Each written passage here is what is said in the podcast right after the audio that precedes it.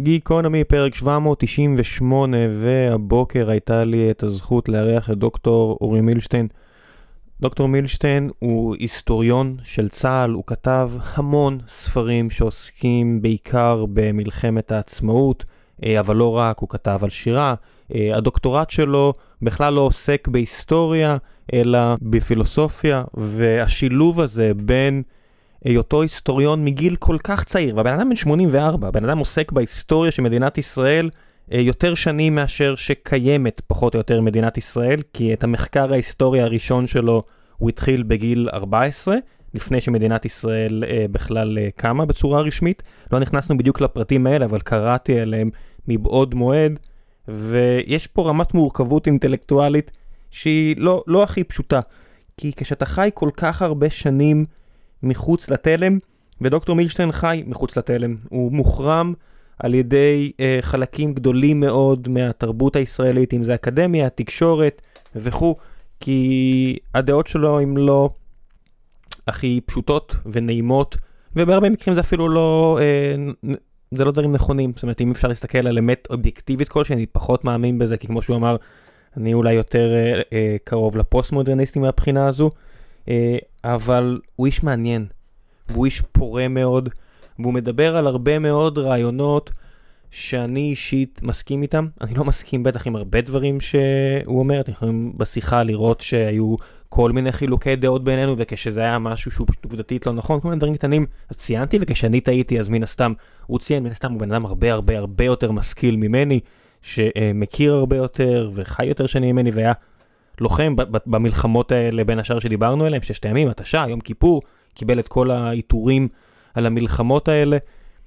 חשוב לי, כן, להביא לפה אנשים כאלה, אני בטוח שיהיה הרבה מכם שלא יתעניינו כי יראו שזה מישהו שמקבל במה בערוץ 14, מישהו שיש לו בטן מלאה כל כך על כל כך הרבה דברים בציבוריות הישראלית ומדבר על רעיונות אה, שלא זורמים חלק בגרון, אבל דווקא אחרי מה שעברנו ב-7 באוקטובר, אני כן חושב שחשוב שנפתח את הראש. אתם לא חייבים לקבל את הרעיונות שאתם לא מסכימים איתם, אבל כן הרבה פעמים חשוב לחשוב עליהם. לא כולם, לא כולנו כפרטים צריכים לחשוב על הכל. זה גדול על כולנו, ויש דברים שיותר מעניינים את, כול, את כולנו, ויש דברים שפחות, אבל כמערכת, אנחנו צריכים להכניס מקום ליותר אה, חשיבה ביקורתית. כולנו ראינו וחווינו ויודעים כמה בעיות יש בצה"ל, בראש ובראשונה, ובחלקים אחרים בציבוריות, במערכות הציבוריות, ובטח הפרטיות, אבל זה פחות אה, רלוונטי לעניין הזה. כמה בעיות יש, וכמה מעט אחריות אישית יש, accountability. כמה מעט אנשים מרימים את היד, מורידים את הראש ואומרים, פאק שלי.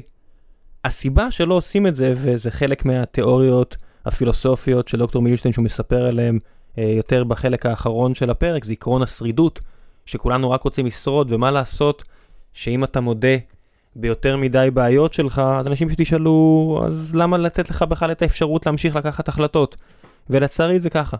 אז אין באמת אה, אפשרות שמישהו יודה בטעויות וימשיך לקחת החלטות, ואז נוצר פה מצב שמי שלא מודה ומי שעסוק בלהסתיר את כשליו, הוא זה שממשיך לקבל החלטות, וזה הגיוני ברמת הפרט, רק שברמת הכלל זה לא הגיוני.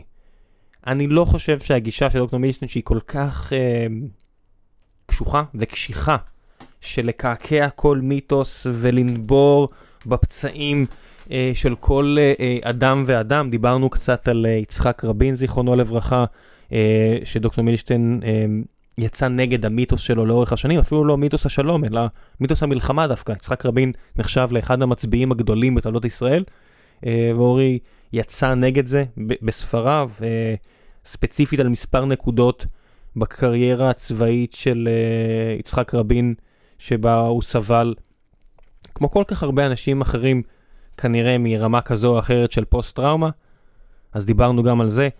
Uh, היו הרבה נקודות בשיחה שפשוט רציתי להיכנס ולחדד ו... ולקחת את השיחה טיפה למקומות אחרים. Uh, לא עשיתי את זה תמיד, גם כי ראיתי שהקטיעות שלי מאוד מפריעות ואני יכול להבין את זה לגמרי. בדור uh, הצעיר יותר, אני חושב שפשוט אנשים התרגלו להתנהגות גסה כזאת, כמו שאני מפגין בפרקים האלו, או כל הפרקים, ואנשים טיפה יותר מבוגרים שגם יודעים כמה הם יודעים, יש להם פחות סבלנות לזה, ואני מבין את זה לגמרי, ולכן גם התאמתי את עצמי לאורח. יש הרבה מאוד דברים שאפשר לקחת משיחה כזו. אני אשאיר לכם את רוב הפקת המסקנות והלקחים והמחשבות, כי, כי זה בעצם המטרה של פרקים כאלה. לנסות לעורר מחשבה, לנסות לעורר דיון, הרבה פעמים פנימי. זאת אומרת, אם אתם... זה, זה, העניינים האלה של אם לא תעזור לעצמך, אף אחד לא יעזור לך. זה נכון ברמה המדינית, שאם לא נדאג לחברה טובה יותר, לכלכלה טובה יותר, לצבא חזק יותר, לא, אף אחד לא באמת יעזור לנו. אולי ייקחו אותנו כפליטים אחרי שרובנו נטבח פה. אז בואו לא נגיע למצב הזה.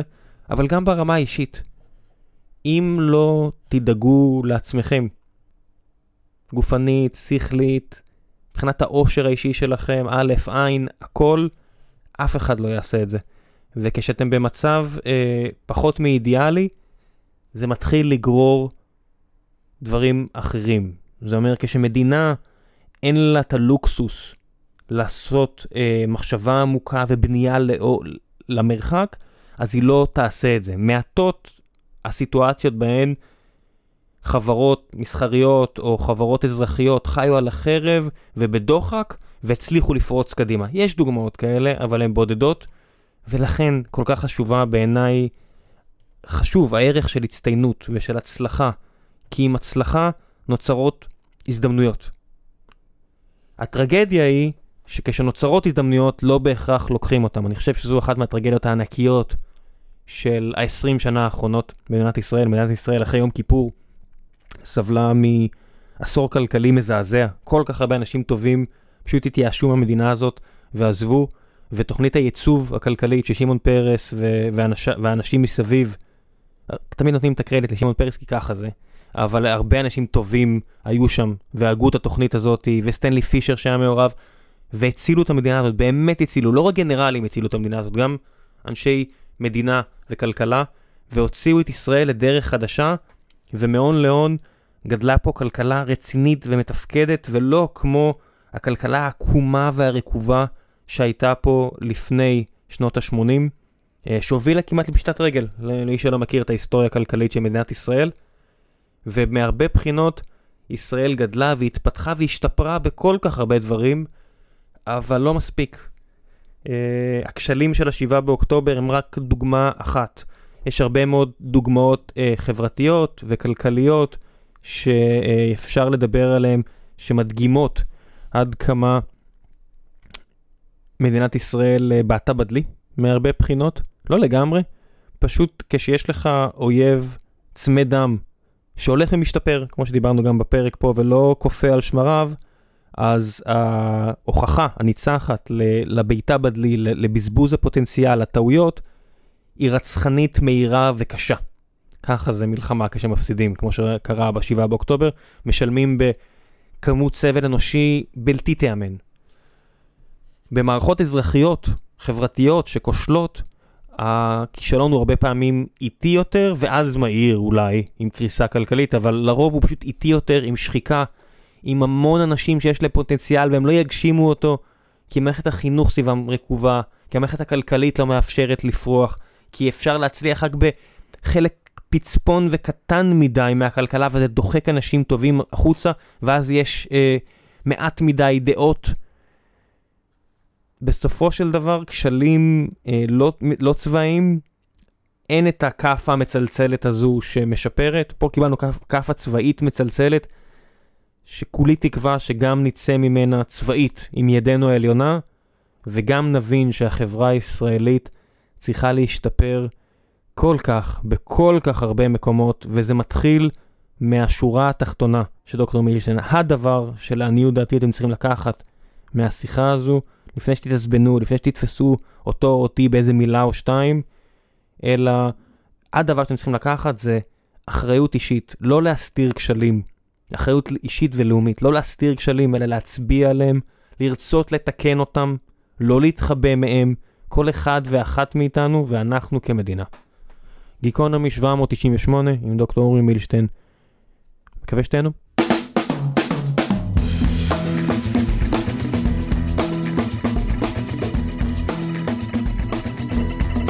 גיקונומי פרק 798 והבוקר יש לי את הזכות הגדולה לארח את דוקטור אורי מילשטיין אחד מההיסטוריונים הפוריים והחרוצים של מדינת ישראל לדורותיה. בוקר טוב. בוקר אור. אפשר לקרוא לך היסטוריון? בוא אגיד לך את זה ככה. קודם כל באוניברסיטה לא למדתי היסטוריה. בגלל זה אני שואל, וגם ראיתי שהרבה מתחומי העניין שלך זה באפיקים אחרים. לא למדתי היסטוריה. אבל אה, היום אני מגיע למסקנה לא רק שמנקודת מבט ניהול עניינים של בני אדם הוא בוודאי ובוודאי מלחמות, אבל לא רק מלחמות, היסטוריה אולי זה התחום החשוב ביותר, אבל לא כמו שמנהלים את זה היום, אה, ואולי גם בעבר באקדמיה. והרי ההיסטוריונים ברובם המכריע הם אנשים אה, שיש להם תואר בהיסטוריה, למדו היסטוריה ופחות או יותר לפי המתודות שלמדו הם חוקרים וגם חלק גדול מהם צריכים הרי להתפרנס אז גם מלמדים. כל העניין הוא שהרי המילה היסטוריה באה מילה היסטואר והיסטואר זה סיפור זאת אומרת הם מספרים סיפורים ברגע, כשמספרים סיפורים, כמובן יש פרשנויות ולכל אחד יש פרשנות אחרת. תאר לעצמך שהפיזיקאים היו עוסקים גם כן בהיסטואר, זאת אומרת מספרים סיפורים, לכל אחד יש פרשנות אחרת, ואז אה, לא היה מדע, כמו שתומאס קון בין היתר כתב בספרו ההיסטוריה של המהפכות המדעיות, שמה שמאפיין את המדע שיש הסכמה על אבני היסוד. עקרון האובייקטיביות, ברגע שעקרון האובייקטיביות נשבר, יש לנו צרות, וזה באמת חלק מהעולם של פיזיקה מודרנית, שבעצם המלחמה הזו על עקרון האובייקטיביות בין השאר. כן, עכשיו, השאלה הנשאלת בעצם למה אין אובייקטיביות אה, בהיסטוריה. אז קודם כל לגבי עקרון האובייקטיביות, כיוון שאני הדבר העיקרי שלמדתי הוא לא היסטוריה אלא פילוסופיה, ובין היתר אחד האנשים שהכי הרשימו אותי ואני משתמש בתובנות שלו עד היום זה אפלטון, אז לפי אפלטון, שאחר כך גם עמנואל קאנט נתן לזה ביטוי, הרי קאנט אמר שאי אפשר להגיע לאמת שהיא לעצמה. ומה אמר, אה, זה קאנט, מה אמר אפלטון? שהאמת שהיא לעצמה היא אידאה, ואם היא, והיא כאילו נמצאת בעולם האידאות. זאת אומרת, אפשר אולי להגיד במונחים של היום גם, זה לא בדיוק אותו דבר עולם הפוטנציאלים. זאת אומרת, להגיע ממש לאידאה באופן מוחלט, כנראה זה מעל יכולתם של בני אדם. אבל יכולים להתקרב, להתקרב יותר, להתקרב עוד יותר, אבל לא ממש לאידאה. זאת אומרת, כשבאים ואומרים, נגיד בפיזיקה, שהמדעי זה אובייקטיבי, או להיות ממש אובייקטיבי כנראה אי אפשר לגמרי, וזה גם בין היתר מוכח אם אני לא טועה, ופה זה לא התחום המלא שלי, אבל אני מתעניין במכניקת הקוונטים. כי הרי יש טענה במכניקת הקוונטים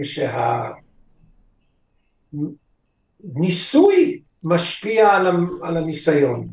וכש, ובעצם כשאתה מסתכל על הירח, אז קיים ירח. ויש ויכוח אם לא מסתכלים על הירח הוא בכלל קיים. זאת אומרת שהסובייקטיביות שלנו, כמה שננסה להיות אובייקטיביים, עדיין משפיעה על האובייקט. אז כל אחד יש לו סובייקטיביות אחרת, אז כל אחד משפיע אחרת. או כמו לפי תורת הקוונטים, כל אחד שעושה ניסוי, אז אם הוא משפיע על הניסוי, אז כל אחד משפיע אחרת על הניסוי, אז גם התוצאה שונה. אתה יודע, אני בדיוק. אה, אני בדיוק קורא עכשיו את הביוגרפיה של אה, אריק שרון, אריק, של אה, דוד לנדאו, זיכרונו לברכה, וזה אדם כן. שאתה הכרת, אתה התגייסת לצנחנים בתקופה של אריק ב-58, ואתה חווית את כל האירועים הענקיים האלה שאני קראתי עליהם עכשיו בספר הזה כחייל. מלחמת ששת הימים, מלחמת ההתשה, מלחמת יום הכיפורים, וכשאתה קורא דרך הספרים שלך, או בספר הזה, או בספרים אחרים, נורא קל להבין למה אין אמת אובייקטיבית. יש שם כל כך הרבה סובייקטים, וכל אחד ראה את העולם מבעד לעינו, לעיניו.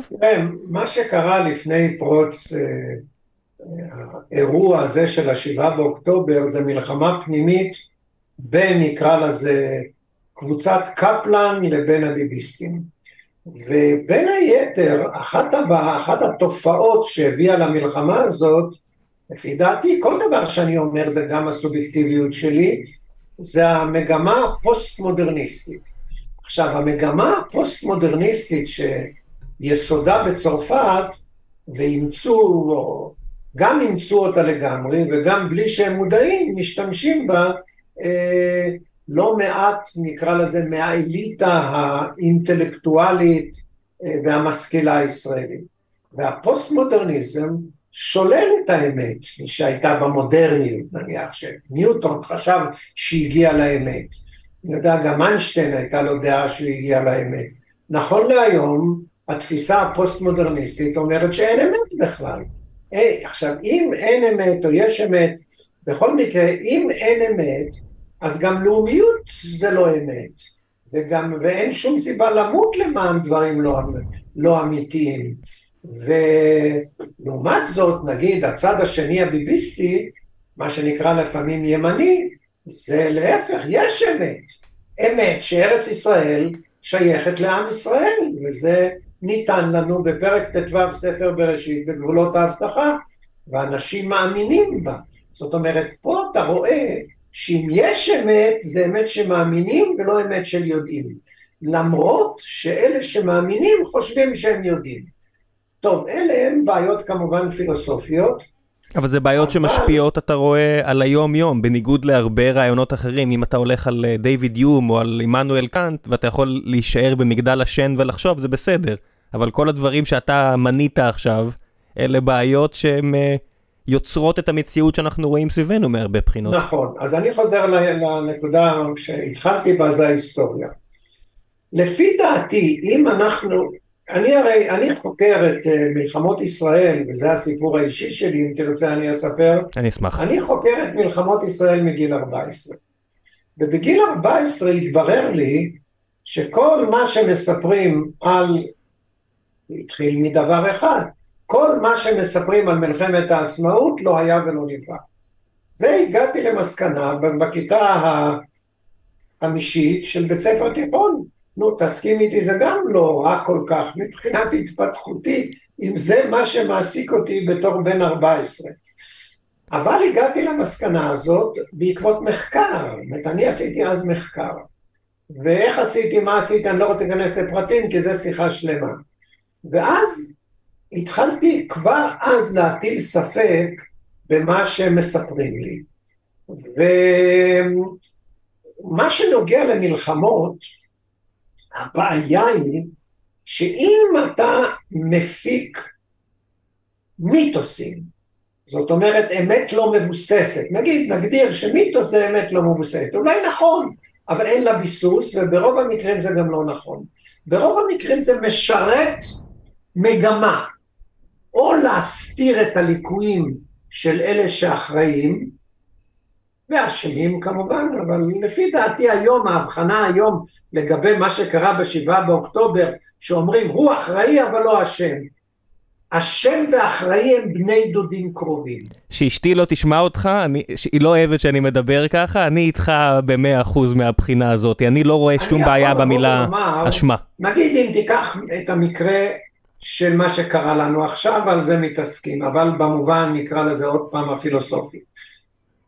הרמטכ"ל אשם. בוודאי שהוא אשם, מה הכוונה? הוא, הוא מוביל את הגוף הזה שכשל, מה הכוונה? הרמטכ"ל אשם. מפקד אוגדת עזה עוד יותר אשם. ראש, ראש אגף המודיעין עוד יותר אשם. אבל בואו ניקח את ביבי. ביבי, קודם כל פורמלית הטענה, הטענה היא שהוא אחראי, הוא לא אשם, אבל הוא גם אשם. במה הוא אשם? שהוא מינה אדם להיות רמטכ"ל שלא מתאים לתפקיד. אם הוא מינה אדם שלא מתאים להיות תפקיד, יש לו אשמה, ויכול להיות שהאשמה יותר גדולה מאשר לרמטכ"ל. עכשיו יותר מזה, אם הוא מינה אדם שלא מתאים לתפקיד, האם הייתה לו בקרה? האם הייתה לו שליטה? האם הוא עקב אחרי הדברים? מתברר שלא. עכשיו אני אבל מעמיק עוד יותר. רק אה, אה, הרמטכ"ל הנוכחי לא מתאים לתפקיד, הרי אנחנו רואים גם שמפקד אוגדת עזה לא מתאים לתפקיד, וגם ראש אמ"ן לא מתאים לתפקיד.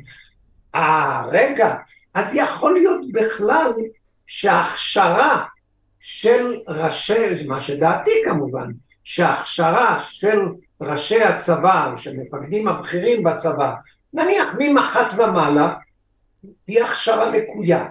וזה אני, ככה אני חושב, שהיא הכשרה לקויה. אתה אבל כותב, גם... אה, אם קוראים אותך, אתה לא מדבר על מח"ט ומעלה, אתה לא מדבר על אלופי משנה, אתה מבחינתך בית הספר לקצינים בכללו, מוביל רק לאינדוקרנציה ולא מספיק למקצועיות, זאת אומרת הרבה דברים שהרבה לוחמים יוצאים מצה"ל ואומרים, תקשיבו, זה קצת קרעי תרנגולות כל הסיפור הזה, אתה ביטאת לאורך השנים.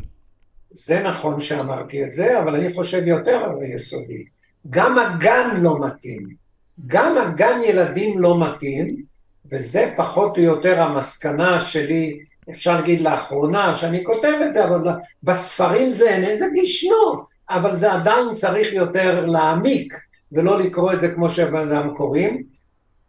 מה שיש לנו, וזה אמרתי אתמול אה, באיזה דיון בערוץ 14, מה שיש לנו זאת אה, תרבות של שלום, שוויון ואחווה, ואין לנו תרבות של מלחמה. אם אין לנו תרבות של מלחמה, אז מגיל צעיר מה שמדבר, אוכל, שותה, חושב, מי שיהיה בעתיד רמטכ"ל, זה שוויון, אחווה, שלום, ובינתיים הוא גם צריך אה, אה, להיות אה, מפקד איזה ארגון שבמקרה צריך אה, להפעיל כוח איזשהו, אם יתקיפו אותנו או משהו כזה. אבל הוא מתחיל, אם בכלל, גם זה לא בטוח, הוא מתחיל לחשוב, את, מפעיל את התודעות שלו רק בגיל 40 או 35, כשעד אז הוא חשב דברים אחרים. אין דבר כזה. אדם בגיל 35-40 שהתחיל לחשוב על הדברים בהיסטוריה שלנו יש רק אחד, מה שמו רבי עקיבא. עד גיל 40 הוא היה איזה, אני יודע, אנאלפבית, ופתאום התחיל ללמוד. זה אבל דוקטור מילשטיין, אני יכול לשאול באותה מידה אם, אם זו הטענה, אז אני יכול להגיד, תסתכל על מדינה בשם ארצות הברית, עם צבא יותר אימתני ועוצמתי מאשר כל צבא אחר בהיסטוריה, עם uh, גנרלים שניצחו בכל זאת מלחמה או שתיים, והאינדוקרנציה מגיל גן, מרמת התודעה הלאומית האמריקאית, היא בדיוק אותם מונחים רעיונים פילוסופיים שמנית. לא, אתה טועה, אתה טועה. כיוון שהיה לי אח, זאת אומרת הוא נפטר, היה לי אח שמתואר ראשון ועד שלישי עשה בארצות הברית, התפלאתי לשמוע, והיום אני מבין את זה, שבתואר הראשון כדי לקבל תואר, הוא היה צריך ללמוד ולהיבחן על אה, מלחמת האזרחים האמריקאית. זאת אומרת, אתה פה רואה שאת הנושאים הצבאיים הם מכניסים, נקרא לזה, לתואר ראשון באוניברסיטה. עכשיו, אני שואל אותך, בישראל אין מקום בשום אוניברסיטה שבתואר ראשון אתה יכול ללמוד את הדברים האלה, אבל לבחון מישהו שעושה, אה, לומד גנטיקה, הכי למד גנטיקה, או מתמטיקה, אני למשל הצעתי כמה פעמים, בתור אדם שנגיד רגע, האוניברסיטאות מכריחרימו אותו, אבל האוניברסיטאות נקרא לזה של מדעי הרוח. אז אז אני הצעתי יום אחד, נגיד, לטכניון.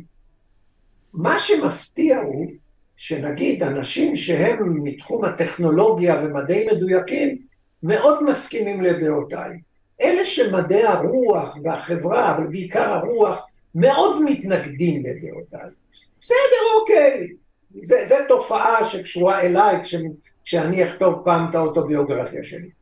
אבל בטכניון בשלב מסוים, הייתי באיזה הקשר, באיזה מקום, ואנשים כיבדו אותי ודיברו גבוהה גבוהה, והיו שם פרופסורים מהטכניון, אמרתי, אוקיי, אם אתם חושבים שאני צודק, ואני גם צריך להתפרנס ממשהו בסך הכל, אפילו שאתה דוקטור למשהו, צריך שיהיה לך איזה עבודה, אז הצעתי להם שאני בטכניון אלמד מלחמות ישראל, ולא הלך. לא הלך. זה לא נראה להם מתאים. אני חושב אותו דבר בבית ספר לרפואה, תסתכל היום, מה, במה עוסקים הרופאים בין היתר, גם בשדה הקרב וגם בבית חולים, בעניינים של מלחמות. כדאי שהם גם יקבלו משהו. עכשיו אני אגיד לך לגבי השאלה הסופית. נכון שבארצות הברית זה לא בדיוק כמו אצלנו. ארצות הברית, למיטב ידיעתי, היא ארץ, היא תרבות שמתעסקת יותר במלחמותיה מאשר אנחנו. אבל גם שם, אם תראה איך תפקדו המפקדים של צבא ארצות הברית בווייטנאם, באפגניסטן, בעיראק, אתה רואה שהם תפקדו רע מאוד. אבל אתה יכול ללכת עוד אחורה, אתה יודע, אני בדיוק אתמול, אה, יש ספר אחר שאני קורא על אה, המלחמות בפסיפי, על איו ג'ימה. ואתה רואה שמה שמחצינים שם מאותו אי געשי, אתה יודע, אי פצפון בדרך לטוקיו, מתו שם כל כך הרבה אנשים על מיסקונספציה, על אה, ניפוח מיתוסים, על מלחמות גנרלים, ואמרתי בואנה זה בדיוק כמו בספר השני על מלחמות הגנרלים ביום כיפור, אותם אישויים, אותם נקודות במרכז, אתה יכול להעביר מתרבות לתרבות, כי בסוף אנחנו כנראה לא כל כך שונים. שמע ראם, לא רק אנחנו לא שונים, קח את ברוסיה. ברוסיה זה מדינה חזקה, ענקית, עשירה, תראה מה שקורה לה באוקראינה.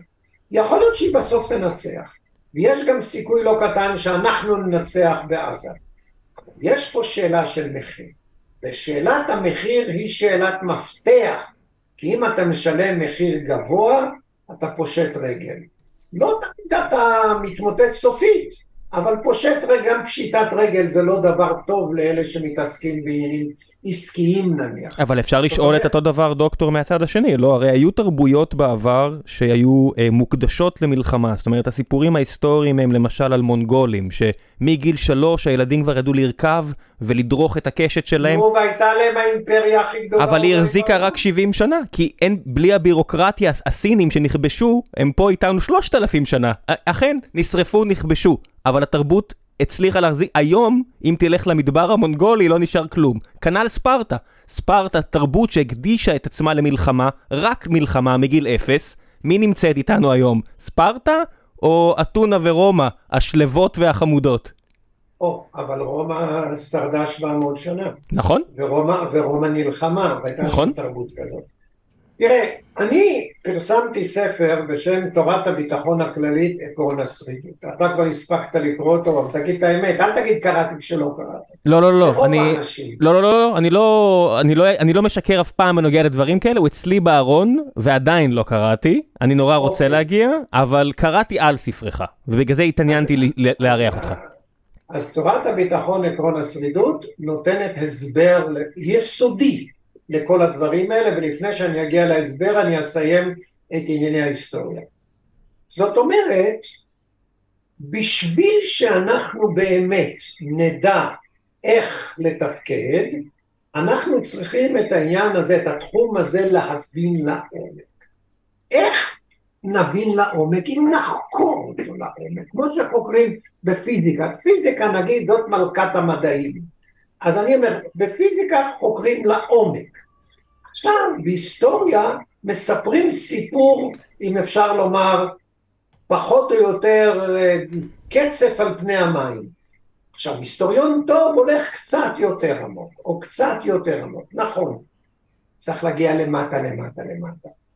עכשיו, מה עושים רוב ההיסטוריונים? אם אתה מדבר על נגיד בתקופה העתיקה, אז הם שמעו פה, שמעו שם, ליקטו פה, ליקטו שם, ומספרים איזשהו סיפור. אם הוא יותר אינטליגנטי, אז הוא נותן איזה פרשנות יותר טובה. אם הוא היה בפנים, כחלק מהעניין, כמו יוספוס פלביוס, אז הוא נותן לזה סיפור עוד יותר טוב. אבל, מהו פה האבל?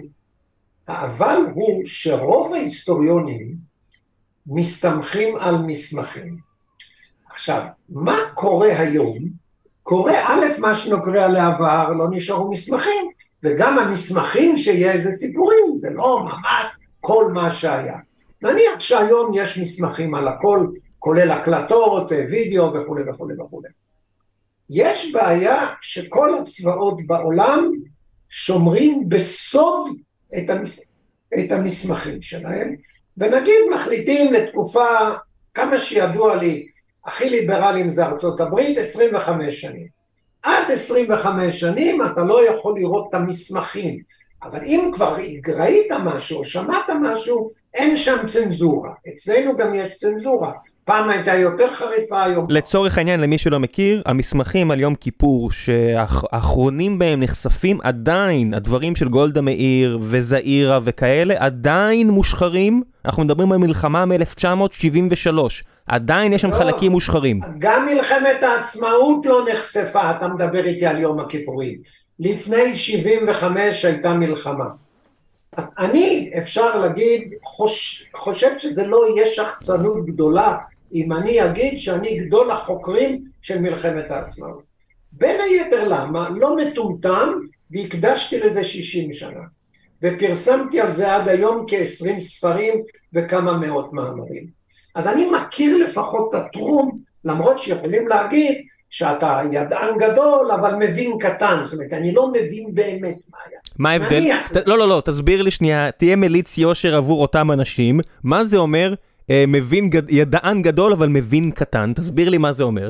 זה פחות או יותר הטענה של מאיר פעיל, אבל לא רק של מאיר פעיל, זיכרונו לברכה או לא לברכה, לא חשוב, המנוח. כן. מאיר פעיל היה אחד מגדולי אויביי, וכשאני אומר אויביי, זה במובן הישיר, הוא עשה לי צרות, הוא הפריע לי, הוא גרם לזה שלא יקבלו אותי כל מקומות, ויש אחרים גם.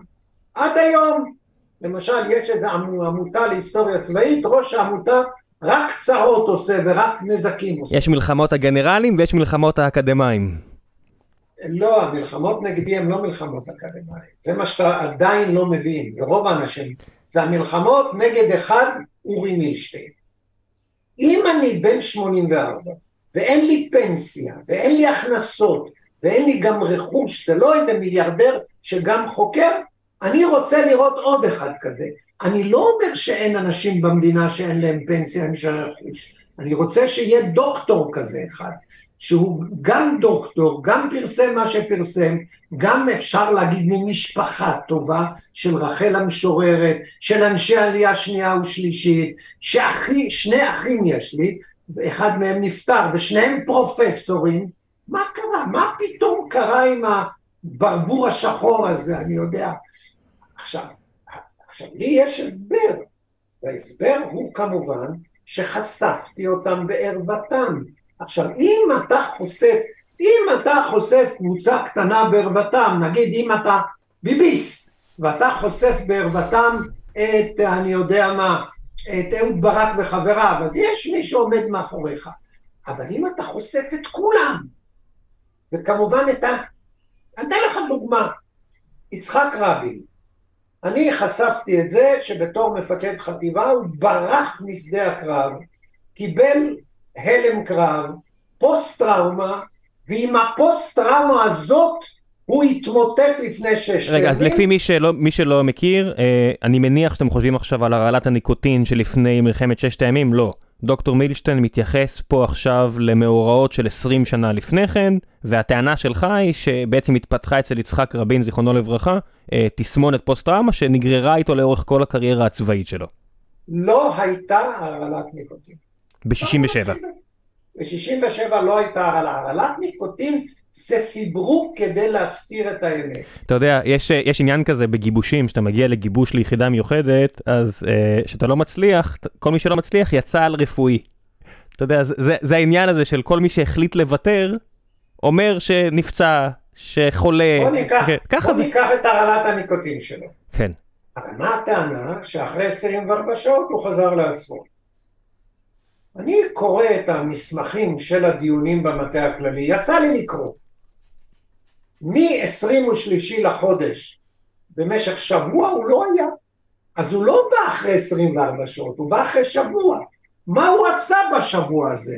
הוא היה מאושפז בהתחלה בגאה, אחר כך בתל השומר ובסוף בבאר יעקב, וקיבל שוקים חשמליים.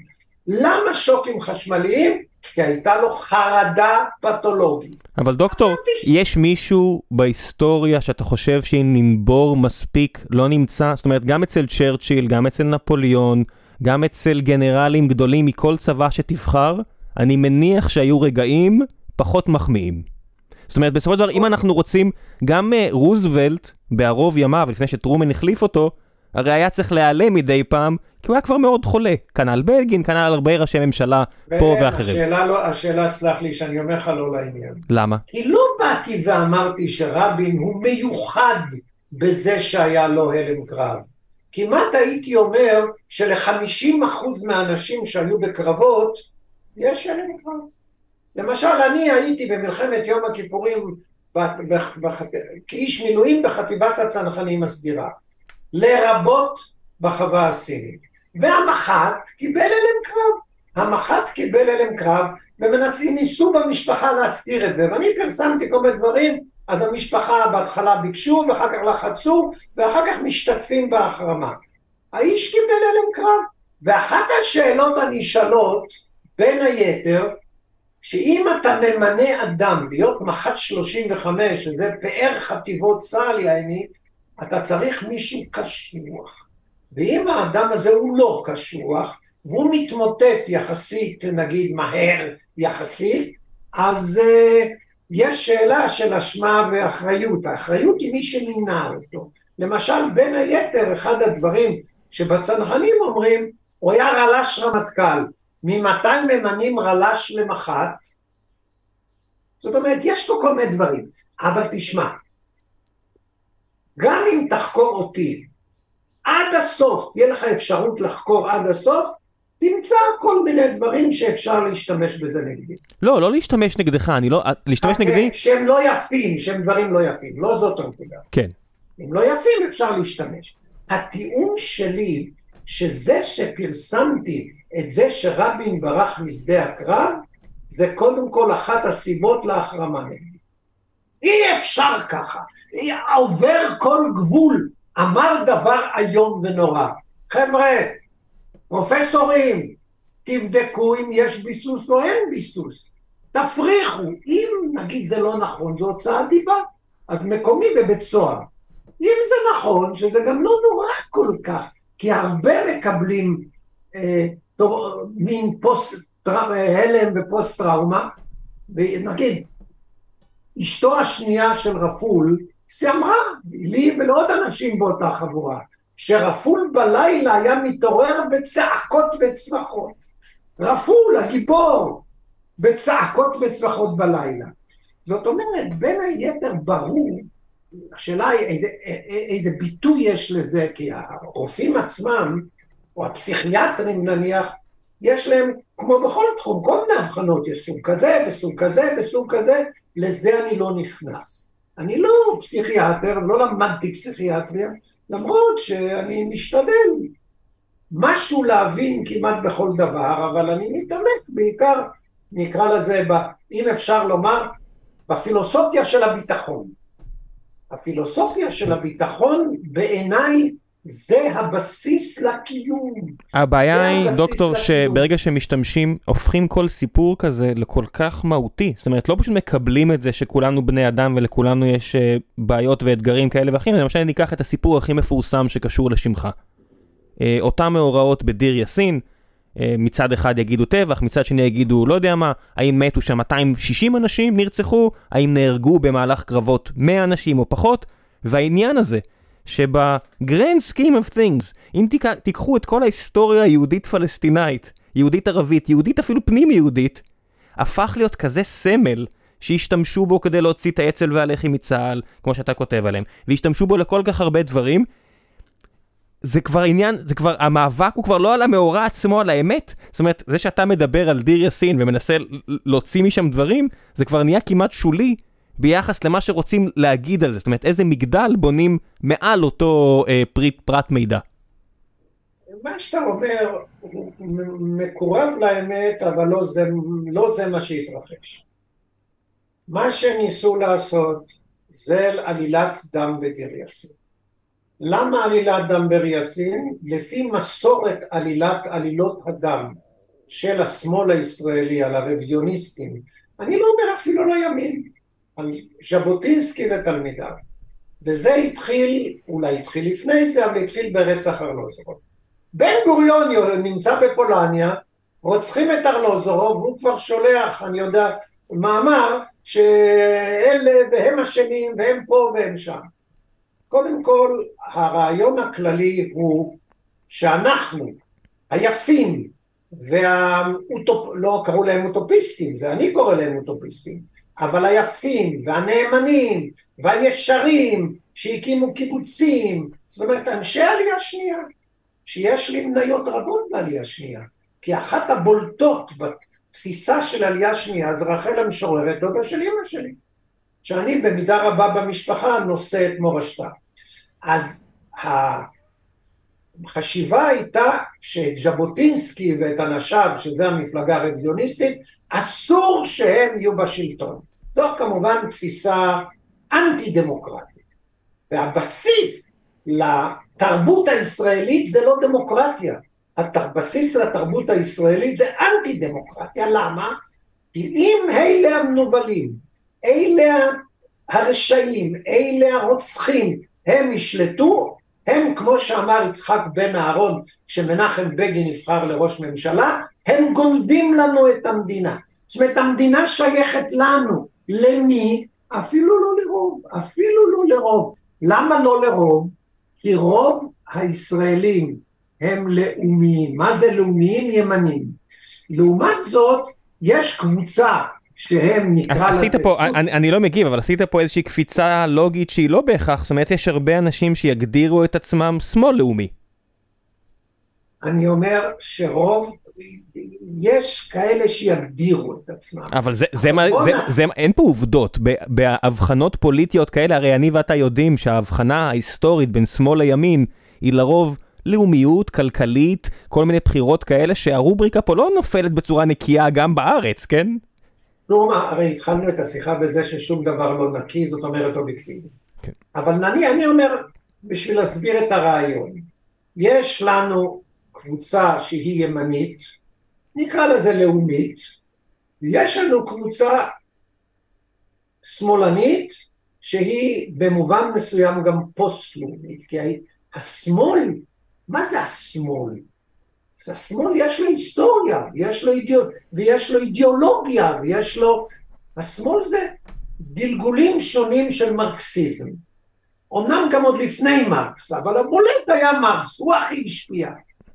עכשיו, הגלגולים האלה באים ואומרים, אם ניקח את המרקסיזם, שהלאומיות זה כדי לנצל וכולי, וזה מביא למלחמות וכולי, וצריך לבטל את זה. ואיך נבטל את זה? נעשה אה, דיקטטורה של הפרולטריון, נבטל את כל הארגון שעד עכשיו היה מראשית הציוויליזציה הנוכחית של ביות הדגנים והקטניות, ונקים משהו אחר. מה נקים? נקים קבוצות ייצור. מה זה הקבוצות ייצור הזה? זה הקיבוצים והקולחוזים. עכשיו אתה יכול להגיד, יש גם כאלה וגם כאלה, ויש פה ויש, אני מסכים לכל. אבל קודם כל אני נותן את ההבחנות הגדולות. אף פעם ההבחנה הגדולה היא לא מדויקת, כי בתוכו יש הקוונטים האלה והקוונטים לא, האחרים. לא, זה אפילו לא, זאת אומרת, אני אפילו לא צריך להגיד לך על דנמרק שנחשבת למדינה אה, שמאלנית, אבל יש לה את הלאומיות הדנית, אני אפילו יכול להגיד שאפילו במסגרת הממשיכי דרכו של מרקס, ברוסיה שמנית, היה את החבר'ה שחשבו כמו טרוצקי, והיו את החבר'ה שחשבו כמו סטלין. חלק רצו לייצא את המהפכה בהתחלה, חלק רצו ליצור לאומיות מאוד חזקה. תראה מה קורה, אני נותן לך, אפשר להגיד, תמונה כללית, ואתה בפנים נכנס לנישה מסוימת. אבל זו לא כזו, זה, זה לא כזו נישה. הניש, הנישה בתמונת היקום היא דבר גדול. אם אתה לוקח נגיד את, את השמש, והשמש בתוך היקום, זה דבר פצפון אם אתה חוקר את כל... כוכב אחד קטן מיני רבים, כן. בסדר, לא חשוב. הכל הרי יחסי בכל זאת. בהחלט. אני בא ואומר ככה, שהיו לנו פה בציונות שתי מגמות גדולות. המגמה האחת מנהיגה היה דוד בן גוריון, מגמה שנייה מנהיגה היה זאב ז'בוטינסקי. ברור שהיו בתוך מפא"י שהתנגדו לו, והיו גם אנשים של הפועל הצעיר ופועלי ציון. בוא, אל תלמד אותי את הדברים האלה. זה אני בטח לא יכול ללמד אותך, אני, אין טענות. לפני שנולדת כבר הייתי פרופסור בזה. כן. ברור, וגם לגבי הרוויזיוניסטים, היה ז'בוטינסקי והיה בגין שבמובן מסוים הוא הפוך מז'בוטינסקי, למרות שהוא תמיד יעני, אבל היה יאיר שטרן, ויאיר שטרן אפילו היה אנטי ז'בוטינסקי, להפך, לגלג על ז'בוטינסקי, אבל הם כולם פחות או יותר היו נקרא לזה רוויזיוניסטים, והרוויזיוניסטים התגבשו אחרי הקמת המדינה למפלגת חרת. ואני מזכיר לך שאתה זה שהעלית את עניין גיר יאסין. עכשיו, מה היה אינטרס לבן גוריון? לפי אה, החלטת האו"ם, נגיד צריך יהיה לקיים פה אה, אספה מכוננת ולקבוע חוקה ואחר כך לעשות בחירות. החשש היה של בן גוריון וחבריו ועוד יותר מזה של, מפה, של מפ"ם שהם יותר שמאלנים זאת אומרת יותר אנטי-לאומיים, ואני אראה לך את האנטי-לאומיות שלהם, למרות שאתה בטח נבהל מזה שבכל קיבוץ של הקיבוץ המאוחד יש כמה לאומיים שהולכים לבית כנסת גם. לפני הקמת המדינה אמר מנהיג הקיבוץ המאוחד שהוא גם משני מנהיגי מפ"ם נניח אני מעדיף אלף כאלף קיבוצים על הקמת מדינה. זאת אומרת העניין הזה של מדינה לא זה מה שהעסיק אותם. לעומת זאת ז'בוטינסקי לא התנגד לקיבוצים, הוא לא התנגד לאידיאולוגיה שלהם, שיהיה להם מה שיהיה להם, אבל התפיסה שלו הייתה חד נס. קודם כל מדינה, תהיה מדינה ושם כבר יהיה כל מיני דברים. אבל מהבחינה הזאת אין, לא היה חילוקי דעות, זאת אומרת גם בן גוריון להגיד שהוא רצה מדינה בכל מחיר, אני מניח שאתה לא תחלוק על זה, או שגם תחלוק על זה. תראה, בן גוריון אני כבר פרסמתי את זה, זה התלמיד המפור... הטוב ביותר של ז'בוטינסקי. שזה הפוך על הפוך, ולמה לא? הרי יש דיאלקטיקה, הולכים מפה לשם ואחר כך סינתזה. בן גוריון התנגד לז'בוטינסקי בחירוף נפש כשהוא הלך להקים עם טרומפלדור את הגדוד אה, במצרים, גדוד נוהגי הפרדות. ממש התנגד וכולי וכולי. למה הוא התנגד? כי הוא לא הבין את הוויית הצבא והמלחמה. וז'בוטינסקי הצעיר, עוד הרבה לפני זה, הבין שאם יש מלחמה, כדאי לך להיות חלק מהמלחמה, ואז כמובן בצד המנצח, צריך כמובן להעריך נכון מי הולך לנצח, ואז אתה תקבל תמורה. וז'בוטינסקי את זה כבר אמר וכתב עשר שנים לפני מלחמת העולם השנייה, הראשונה. כשהגיע העניין הזה של אה, טורקיה נכנסה למלחמה, ואפשר להגיד בגדול, כי אתה הרי רוצה גם להגיע לנישות, אז אני אראה לך שאני גם בנישות. טורקיה לא רצתה להילחם, אבל גרמניה גררה אותה. היא בעצם משכה אותה, וגם טבעי, למה לא? אז אה, כש... אבל כשטורקיה הייתה במלחמה, ז'בוטינסקי אמר אורו עיניי. עד אז הוא היה עיתונאי צבאי. אז עצם העובדה שהוא כשפרצה המלחמה הלך לעורך עיתון ושכנע אותו שימנה, שייתן לו להיות עיתונאי צבאי, רק זה מראה לך את הבנתו. כי ז'בוטינסקי כבר ב-1903 הייתה לו הצעה לראש ארגון ירושלים באודסה את כל ארגוני ההגנה עצמית ברוסיה נגד הפוגרומים בסודיות לחנך אותם להבנה תיאורטית, זאת אומרת להבנה של פיקוד גבוה, של אסטרטגיה. זאת אומרת, זה הבין אדם בן 23, זה לא אדם בטל, כמעט הייתי אומר היחיד בתנועה הציונית, היחיד, אולי היו עוד, אבל לא ברמה של מנהיגים. אני מניח שעוד אנשים חשבו מחשבות. ולפניו מרקו ברוך, אבל לא אכנס לפרטים. מרקו ברוך היה המורה שלי. לא מורה פורמלי, אבל הוא זה שהכניס אותו לעניין. כי הפוך על הפוך, ז'בוטינסקי היה פציפיסט, והוא חיבר מחזה פציפיסטי, ואת המחזה הפציפיסטי הציגו באודסה גם. בקשר לאנגליה ודרום אפריקה, וכן מתאים ולא מתאים, לא חשוב. מה שחשוב הוא לגבי דיר יאסין, שלבן גוריון, ועוד יותר מזה, לבן אהרון ולאני יודע מי, גלילי ולכל הקבוצה הזאת, והארי כמובן, היה אינטרס להשמיץ את אצ"ל ולח"י שהפכו להיות למפלגת חירות. כי מה שקרה אחרי פרוץ מלחמת העצמאות, שמנחם בגין, אפשר להגיד המנהיג של הימין, אז התחיל להקים מפלגה ימנית, אוי ואבוי. המפלגה הימנית הזאת, או שהיא פתאום יכולה להיות גדולה, ואפילו אם היא לא תהיה גדולה, אי אפשר להקים אה, קואליציה בלעדיה, כי למפא"י לא היה רוב של 50 אחוז ומעלה. כן, לכן המפד"ל ומפלגות אחרות תמיד חברו לקואליציה של אה, מפא"י.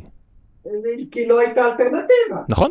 אי, אי אפשר היה בלי מפא"י, כי בניגוד להיום, למפא"י היו לפעמים 40, 45 מנדטים וכו' זה. זאת אומרת, אי אפשר היה לגבש איזה קבוצה בלעדיהם.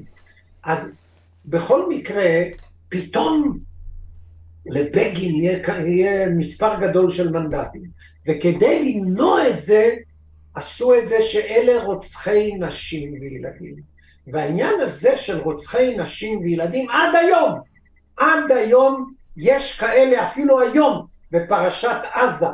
אני שומע את זאת ש, ששחררו אותה מקיבוץ בארי, גם היא אומרת שצריך אה, לא לפגוע באזרחים ולא לא לפגוע בילדים, ובעזה אין לנו מלחמה עם עזה וכיוצא באלה. זאת אומרת, בין היתר הילדים של האויב והילדים והזקנים של האויב והנשים של האויב הם לא צד. עכשיו אני שואל אותך, אם אתה רוצה שאלה רטורית, באיזה מלחמה בהיסטוריה נשים וילדים וזקנים של אויב לא היו צד? בכל המלחמות הם נפגעו. המלחמה היא מדינה נגד מדינה. מה הכוונה נפגעו? השאלה אם אתה עושה את זה בכוונה או לא. אני, מת, אני מתפלא עליך, איזה בכוונה? שמע, כל הסיפור הזה של בכוונה זה שוב uh, סיסמאות של uh, נקרא לזה אנטי לאומיים, אני לא רוצה להגיד את המילה שמאלנים. קח את מלחמת העולם השנייה, דוגמה שהיום הפוסט מודרניסטים של אנגליה מכים על חטא, ואני הולך לפרסם מאמר, הולך לפרסם מאמר, אבל עדיין לא התפרסם, למה בעצם במערב הסטודנטים והמורים באוניברסיטה עוינים אותם? יש לי מאמר, למה הם עוינים אותם? למה בכל האוניברסיטאות יותר ויותר עוינים את מדינת ישראל. כן, מי שקורא את דאגלס מרי, The War on the West, וספרים אחרים שלו, הוא מתעסק בזה הרבה, בהשחרת דמותו של צ'רצ'יל, ובהשחרת אה, כן, הפוזיציה הבריטית אני, אה, בתקופה ההיא. אני לשיטתי הולך לאבני היסוד. אז עכשיו, העניין הזה, אה, אה, אם אתה פוסט-לאומי, דהיינו שוויון, אז ילד ערבי וילד יהודי זה אותו ילד, זה ילד, ובילדים לא פוגעים. אם אתה לאומי, אז אתה נלחם נגד הלאום האחר שאתה חושב שהוא מאיים עליו, עליך. אם הוא מאיים או לא מאיים, זה תקרא בתורת הביטחון, שם אני עוסק בזה. אבל אני חוזר לעניין הזה של ילדים. בסוף מלחמת העולם השנייה. היטלר כבר גמר, עדיין לא התאבד, אבל זהו זה. החליטו האנגלים להפציץ עיר, וזה דבר ידוע באנגליה, כמעט הייתי אומר בספרות, אני מניח שנתקלת בזה. אם לא, פעם ראשונה לא יזיק. הם החליטו להפציץ את דרסדן. והם, את כל ה... וכבר לגרמניה לא היו מטוסים ולא היו כלים וזהו, זה עוד אותו היא נגמרת. והיו כאלה שאמרו לא, מה יש לכם להפציץ את דריסטן? בכלל אין שם צבא, אין שם כלום. יש את האזרחים מסכנים, מסכנים, יכול להגיד, אלה שעשו את השואה בעיניי הם לא מסכנים, לא משנה אם הם נשים, ילדים וכולי. אבל יש כאלה שיגידו לא, מרטין בובר, הרי מרטין בובר התנגד בכלל שיתלו את, אה, אה, נו מה שמו, תלין, תלינו אחד, את אייכמן. זאת אומרת, מרטין בובר אמר, לא צריך לתלות, לא צריך להרוג. בסדר, אני לא מתנגד לזה, אני רק מנתח את זה. אני, אני בכלל לא בעד שום דבר ולא נגד שום דבר. אני רוצה להבין את התהליך, זה מה שמניע אותי, בלי אידיאולוגיה, בלי זה שאני בעד או נגד. אז לגבי אה, דרסדן, באו והפציצו אותה, נורא, ונהרגו שם, אני, נדמה לי משהו כמו 300 אלף. לא נכון, מתו שם, לעניות דעתי, מתו שם כ-20 אלף אנשים, בומר הריס, ארתור הריס, אה, מפקד חיל האוויר הבריטי, שהוביל את הפעולה הזו, שצ'רצ'יל מיד קרא לו ברברי כשורת התמונות, למעשה דיברו הרבה על איזה ערים להפציץ, מתוך כוונה שעל עתידה של גרמניה, צ'רצ'יל ורוזוולט ואז טרומן דיברו הרבה. צ'רצ'יל כבר הייתה תוכנית בשלב הזה על איך להשתמש בוורמאכט בתור אה, בעלי ברית כדי להילחם ברוסים. כי צ'רצ'יל, מה שאחרי זה יצא בנאום מיזרי, ואחרי זה כבר ראה בגרמנים עם מובס, וכבר ראה איך הולכים לשקם אותם. ארה"ב כבר, השת... כבר הש... השיתה את הבסיס עם תוכנית מרשל, כי צריך להכניע את האויב, מאותה סיבה שהפציצו אחרי איו ג'ימה, אבל להכניע את האויב זה נשים וילדים גם, לזה אני מדבר. אבל אפשר היה, אם, אם הם היו רוצים, הם היו הורגים מאות אלפים ולא עשרים אלף. אם תראה את התמונות של דרזדן, ותראה למשל תמונות היום מעזה, אני לא בטוח אם תראה מי, מי, נהר, מי נהרסה יותר. כבר עכשיו. זאת אומרת, כבר... אני מסכים. בש... אני מסכים. הבריטים והאמריקאים יכלו להרוג מיליוני גרמנים, הם יכלו גם להטיל פצצת אטום על טוקיו. הפצצת אטום שנפלה על הירושימה ונגסקי היה לה כמה מטרות. דבר ראשון, למנוע את הפלישה הקרקעית לטוקיו, כדי למנוע רצח המוני, ואתה יודע, בסוף, אבל יש, אבל מי ש... אפסיק לעבוד עליי. יש להם מטרות, אני יודע שיש להם מטרות, גם לנו יש מטרות. רגע, אני לא, מה זה, מה זה אומר תפסיק לעבוד עליי? איפה שיקרתי? מה אמרתי עכשיו שהוא לא אמת? אובייקטיבית אפילו. אתה בא ואומר, מצד אחד, כן, נשים וילדים זה לא בדיוק. מצד שני אתה בא ואומר שלמען זה שהם ייכנעו, אז הורגים גם נשים וילדים. וזה, אתה סותר את עצמך. ואם אתה נותן לי טיעון שסותר את עצמך, ואני לא שם לב, זה אתה עובד עליי. אבל אני לא אמרתי, אני אמרתי שצריך למעט בזה. זאת אומרת, גם בסופו של דבר אתה רואה את זה באורך, עם הצבאות האלה הספציפיים, אם היו רוצים, אם זו הייתה המטרה, המטרה היא, בוא נתחיל מה המטרה ואז נגזור אחורה. המטרה הייתה לנצח את המלחמה, להכניע את האויב. מה, לנו אין מטרה להרוג את הערבים, עזוב את זה. אתה, אתה גורר אותי לדברים שהם דברים אלמנטריים. לנו אין מטרה להרוג את הערבים, ואין לנו מטרה להרוג נשים וילדים. לנו יש מטרה. מה הם קבעו? לחסל את החמאס, יותר לא יהיה החמאס וכו'. ולצורך העניין, הורגים נשים וילדים או לא הורגים נשים וילדים. מקרה דרזדן מראה שלצורך העניין הרגו נשים וילדים. עכשיו, נכון שהייתה מטרה, אתה אומר לי יכלו להרוג יותר, בוודאי, אפשר להרוג את כל המין האנושי גם, הרי זה מה שחשבו איינשטיין וחבריו אה, לגבי הפצצה הגרעינית, בסדר, אוקיי. העניין הזה של אה, אפשר, לה, אפשר להטיל פצצה אטומית הרי המטרה בהטלת פצצה אטומית זה לא להרוג יפנים. המטרה הייתה להכניע את יפן, לא להרוג יפנים. והכניעו את יפן, והכניעו, ובסדר, אוקיי.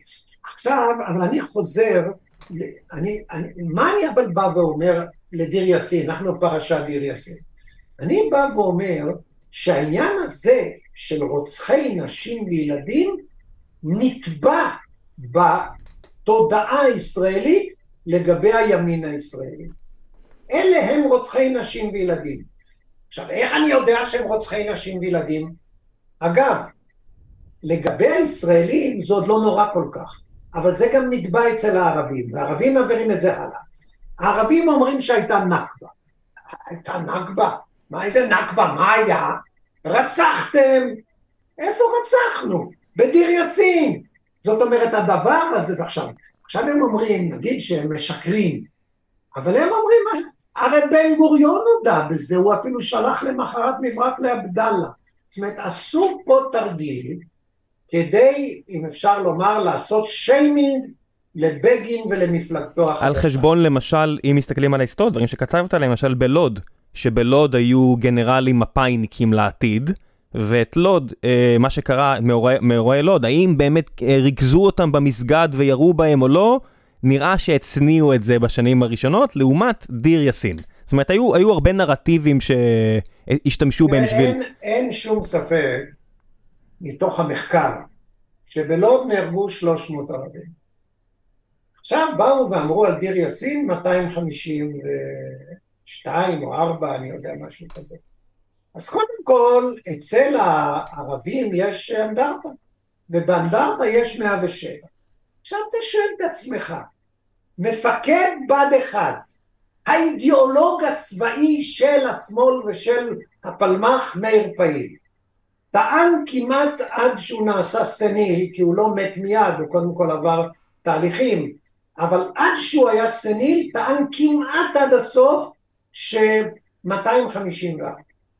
אתה אומר ככה, איש שלנו, שהוא מחנך את הקצינים, והוא היה מפקד בד אחד, ומאיר פעיל היה רטור מצוין, דיבר מצוין, הייתה לו אה, כריזמה והוא השפיע, זאת אומרת הייתה לו השפעה גדולה.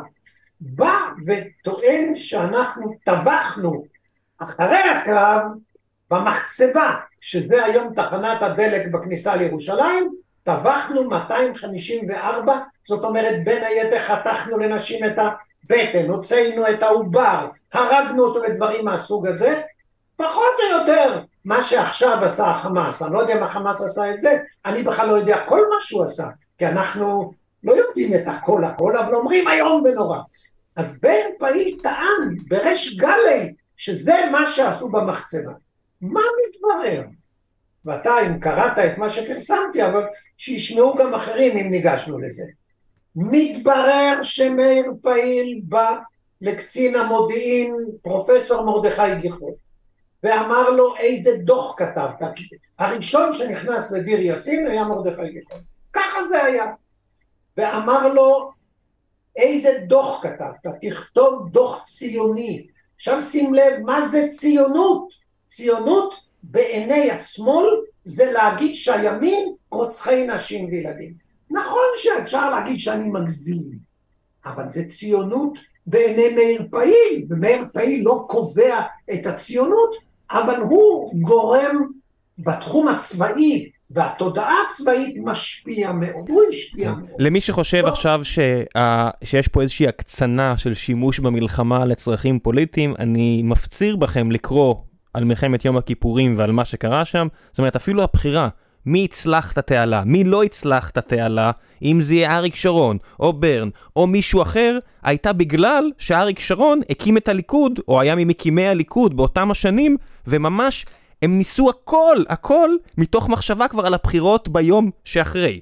עכשיו זה, אני, אני לא אומר שזה משהו ייחודי לישראל, אבל תקשיבו לטענות האלה ואל תזלזלו בהם אם אתם מחשיבים את עצמכם שמאל, ופה מדבר מישהו שדיבר אתמול ב-14, לא משנה מה. תשימו, שימו לב לטענות, כי יש הרבה אמת פה בשימוש במלחמה בשביל היום שאחרי בפוליטיקה. בנימין נתניהו לא המציא את זה, אם כי הוא עושה את זה לפי דעתי בצורה די קיצונית. אני אגיד משהו שמתאים לביטוי אתה עובד עליו, ואני אגיד לך מה. אתה בא ואומר למאזינים, זה אחד שמדבר בערוץ 14. עבור רוב המאזינים, אחד שמדבר בערוץ 14 זה פחות או יותר מנוער הגבעות או אה, תומך בנוער הגבעות, כי אנשים לא חושבים עד הסוף. התשובה היא שבערוץ 12 לא הזמינו אותי מעולם. אתה מוחרם, אתה מוחרם אה, בציבוריות הישראלית כבר המון שנים. אני, אני בא ואומר את הדבר הבא. אני מוכן לדבר ולהרצות ולהסביר בכל מסגרת. וכשאתה פנית אליי לא שאלתי אותה מי אתה, מה דעותיך וכולי וכולי. כל מי שרוצה מוזמן להזמין אותי. כמובן שזה לא ככה שאני ארוץ לכל מקום, קודם כל אני כבר כאמור בן 84, אז סך הכל... אה, אבל כוחך במותניך. תראה, אתה כמו, אמ-, אמרת שאתה כמו בניגוד לדון קישוט, אתה לא מוותר. אבל יש עניין נוסף, שמי שרוצה להזמין, אם זה לא זום, ואולי בעתיד גם זה יהיה זום, כן. צריך גם לשלם עבור הזמן שלי. כן.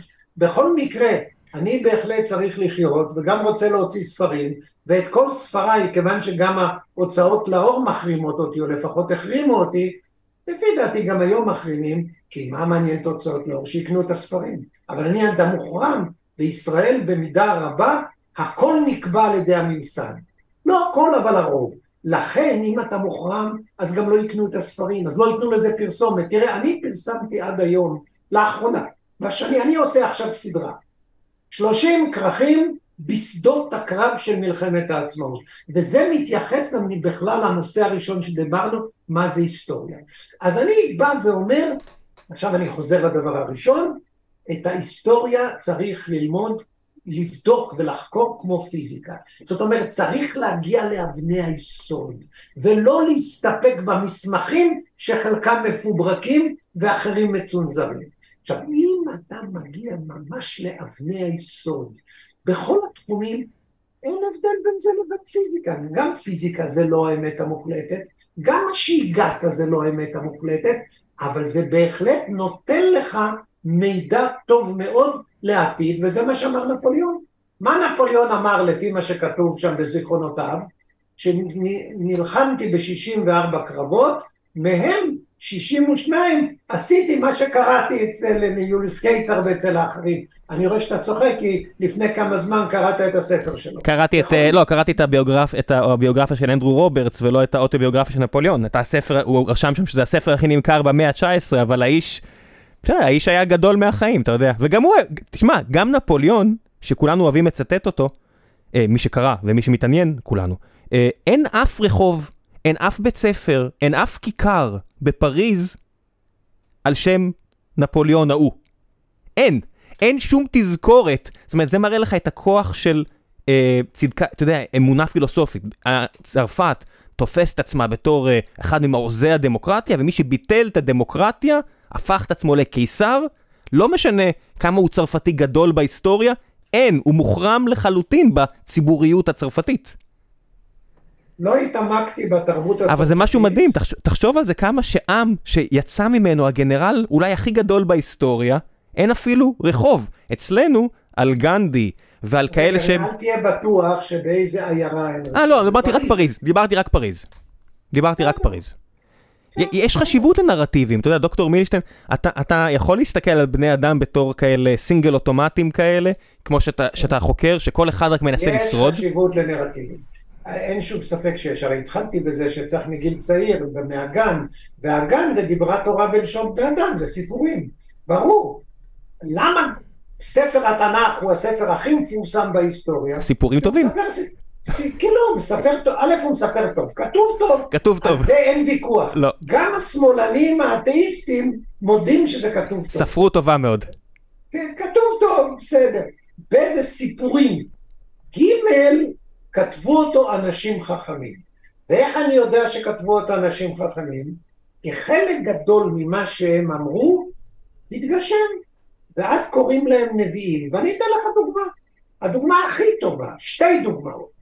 אוקיי, יצאנו מגן עדן. מה זה יצאנו מגן עדן? ביות הדגנים והקטניות ויצור מזון. היציאה מגן עדן זה ייצור מזון. ומה שכתוב שם, שאתה היית בגן עדן, בגלל שאכלת מפרי עץ הדת, אתה תייצר את מצונך. זאת אומרת, אלה שכתבו את זה, יש כאלה מאמינים שאלוהים עצמו כתב, או הכתיב נניח. אני לא, אני בכלל לא מאמין בכלום. אני לא מאמין, גם לא בך ולא באימא שלי ולא באשתי. אני לא מאמין. כל דבר להטיל ספק, שזה רנה דקארט, פחות או יותר. אז אני בא ואומר דבר כזה, הסיפור של פרק ג' בספר בראשית זה כמעט הסיפור הכי חשוב בכלל שהתפרסם פעם, אבל זה רק אני אומר, אני לא אומר ש... כי אלה שהם בעד התנ"ך לא חושבים את זה, כי, כי בעצם הפרק הכי חשוב זה פרק ט"ו, שזה הברית בין הבתרים וגבולות ההבטחה.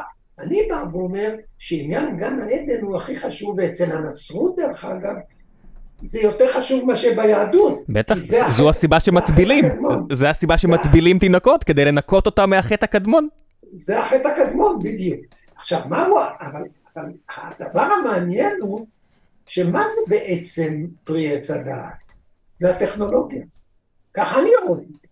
והטכנולוגיה התפתחה והתפתחה והתפתחה, ולא מעט אנשים סבורים, אני עכשיו לא אומר שאני ויש על זה ויכוחים, הרוב לפי דעתי, שהטכנולוגיה בשלב מסוים התחילה לקלקל את, ה, את האקלים ו, ואת כדור הארץ, והיא בסופו של דבר, אם לא נעצור את זה, לפי הירוקים שהם היום הולכים ומתרבים, זה יגיע אולי לקץ החיים.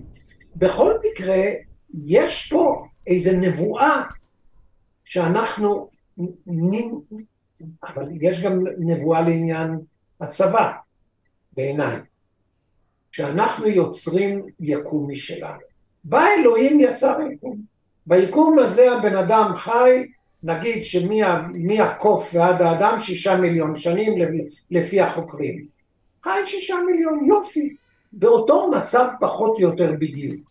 פתאום רק עשרת אלפים שנה עבר, ואלה שהיו אז פרימיטיביים מוחלטים, ואנחנו שמונה מאתיים ואחרים, אני יודע, start-up nation זה איזה מתקדמים שבמתקדמים שבמתקדמים.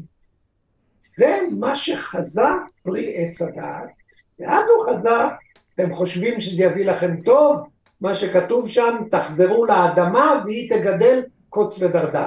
זה דבר אחד. עכשיו יצאו מפרי, מגן העדן. מה הדבר הראשון שמסופר? קין הרג את הבל, דהיינו מלחמות. כי קין זה בעצם, אפשר להגיד, מייצג את עובדי האדמה.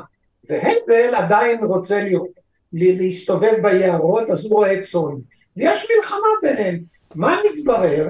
מתברר שאנחנו בעצם ציוויליזציה של אה, ש... של הרוצחים, כי הרי המנצח הוא זה שממשיך. מי ניצח? קין. ובאמת מה מסופר יותר מאוחר? שהעיר הראשונה שקין בנה, זה, ש... את העיר הראשונה בנה קין, קרא לה חנוך, לא חשוב. מה אני מראה לכם מכל זה? שאלה שכתבו את, אה, את אה, ספר התנ"ך היו אנשים מאוד מאוד מאוד אינטליגנטים, ואין שום סיבה שלא, כי האבולוציה, כמה שאני מבין, את האינטליגנציה או את התודעה, לא פיתחה מי יודע מה. אי אפשר להגיד שאנשים היום יותר חכמים מאריסטו, מאפלטון. אה, אתה יכול לטעון להפך, בסופו של דבר, אם אני מוסיף שכבות אבסטרקציה, אם אני יכול לתת לך אוכל בלחיצת כפתור, אם אני יכול לתת לך מים נקיים בלחיצת כפתור שני, אין לך את התמריץ. אה, אתה יודע, יש הרבה חוקרים כמו ג'רד דיימונד ואחרים, שאומרים שילד שגדל בפאפה ניו גיני, יש לו פוטנציאל הרבה יותר גדול מילד שגדל בחברה מערבית שבעה ושמנה, כי הוא... החרב מתחדדת מגיל צעיר, הצורך מתחדד. מה, תגיד לי, סתם אני שואל אותך, באיזה שלב מסיימים את הפגישה? מתי שאתה רוצה. מתי שנמאס לך ואתה אומר מיצינו, אתה אומר מספיק וסיימנו. הוא לא מכיר אותי כי לי לא נמאס אף פעם. אבל זה גם לא טוב שיהיה ארוך מדי או שאתה מחלק את זה לחלקים. אנשים אה, בגיקונומי יכולים לשמוע כמה שהם רוצים ואיך שהם רוצים, אתה תתפלא כמה אנשים אה, בסופו של דבר שומעים או שלא שומעים, בסופו של דבר אתה יודע. טוב, בוא ניקח קודם כל, עלה בינינו כמה פעמים עניין עקרון השרידות שלא קראת. כן. כיוון שלא קראת יש איזה יתרון, למה? כי אם אתה קראת כמה דברים שעליהם דיברתי והבאת בשמם, אז אתה הבאת את מה שאתה מפרק שקראת, לא מה ש... זה שכתב חשב. אז בוא תספר. פרשנות שלך. כן, תספר. לגבי עקרון השרידות לא קראת. אז הכל זה הפרשנות שלי, או, או אפילו לא הפרשנות, כי מה שכתבתי זה מה שאני חושב, אז זה לא פרשנות, זה הדבר עצמו. כן. זה הדבר עצמו שהוא פרשנות שלי על היקום. אז תשמע, אנחנו נמצאים, גם אתה, גם אני, גם הנייד הזה, גם השולחן שמולי וגם הזום. וגם הבית, אנחנו נמצאים בסביבה מאיימת. זאת אומרת, כל הזמן יש סכנה שיפגעו בנו, וחלק מהפגיעות, אפשר להגיד, ישנו את מצבנו, את מצב הצבירה שלנו. כיוון שיש חוק שימור החומר, נהיה משהו אחר. אז אם נהיה משהו אחר, אז נהיה, אבל לא נהיה בני אדם. זה דבר בסיסי, זה נקרא לזה ההנחת היסוד. זה, אנחנו נמצאים בסביבה, בסביבה מאיימת. כיוון שאנחנו נמצאים בסביבה מאיימת, אבל אנחנו נמצאים, אז אנחנו שני דברים. א', רוצים להמשיך להימצא, זאת אומרת, אנחנו לא מתאבדים, כי אם היינו באמת קיימים מתאבדים, לא היה עולם. היה מפץ גדול, מיד, מיד היו כולם רוצים לגמור, ולא היה, ולא ממשיך, לא. אנחנו רוצים להמשיך להתקיים. וזה עקרון ההתמדה של גלילאו, שניוטון נתן לזה גם את המתמטיקה. ולמעשה כבר אריסטו כותב שאפילו בימיו, למרות שהוא לא קיבל את זה, כבר בימיו היו אנשים שאמרו את זה. זאת אומרת, כמעט אפשר להגיד, כל רעיון הכי הכי חדש, כבר היו קודמים, והיו קודמים, גם לאנשטיין היו קודמים וגם לאחרים היו קודמים. אתה יודע מה ניוטון כתב ללייבניץ הרי, אם ראיתי רחוק יותר זה רק כי עמדתי על כתפי ענקים, זה הביטוי, לא? מגדל הידע נבנה קומה, קומה מעל קומה. כן, כן, כן. אבל, אבל, כן, אבל זה בימי הביניים, כשחשבו שאריסטו הוא הגיע לאמת שהיא לעצמה, ואנחנו יושבים על הכתפיים רואים עוד קצת. אה, טיפה אחרי ימי הביניים, כן, ניוטון זה כבר עמוק ברנסאנס, אם אני לא טועה, המאה ה-17. לא, אז אני אומר, כן. ודאי, ניוטון זה לא רנסאנס, כן. ניוטון זה הנאורות, כן. הרנסאנס זה הרבה לפני זה באיטליה. בכל מקרה, בכל מקרה, אני אומר דבר כזה, האקסיומות הם כאלה, אנחנו נמצאים בסביבה מאיימת, היא תמיד מאיימת. אם היא תמיד מאיימת, הסוציאליזם זה אוטופיה, מהרגע הזה נפל הסוציאליזם, נפלה עלייה שנייה, נפלו השלום והשוויון. אנחנו מאוימים. את זה כבר אמר במאה השישית לפני הספירה הרקלייטוס, המלחמה היא אבי הכל. שים לב, אינטואיציה יוצאת מן הכלל. המלחמה היא אבי הכל, וכיוון שהוא המשפט הכי חשוב של הרקלייטוס זה panta rhei, זאת אומרת הכל זורם, אז ממה הכל זורם? שנלחמים אחד נגד השני, וזה גם מניע את הזרימה. כשאני אומר אחד את השני, זה גם האלקטרון נגד הפרוטון, וכיוצא באלה, זה לא אחד את השני רק בני אדם.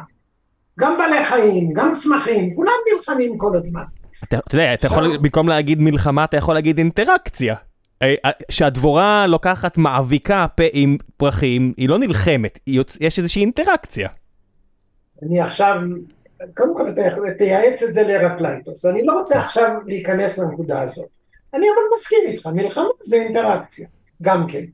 אה, והרבה פעמים, אם תיקח את עניין מלחמת גוג ומגוג של הנביא ירמיהו, אז היא דבר מצוין, כי אחריה יבוא המשיח. בכל אופן, אחרי זה תקום מדינה יהודית נניח. וזה מה שקרה. אחרי מלחמת גוג ומגוג, מלחמת העולם השנייה, מדינת ישראל. ואחרי מלחמת גוג ומגוג הראשונה, מלחמת העולם הראשונה, קיבלנו את הצהרת בלפור. זאת אומרת, בין היתר זה לא היה טיפשות כל כך גדולה לחשוב שאם יש דבר איום ונורא, בעקבותיו באים דברים טובים גם. לא לפרט, זאת אומרת לכלל כן, הפרט יכול לסיים את דרכו, אה, או שמשפחתו תמות ואז לא אכפת לו מהכלל. בדיוק. ומה זה הפוסט מודרניזם? אינדיבידואליזם נקרא לזה קיצוני.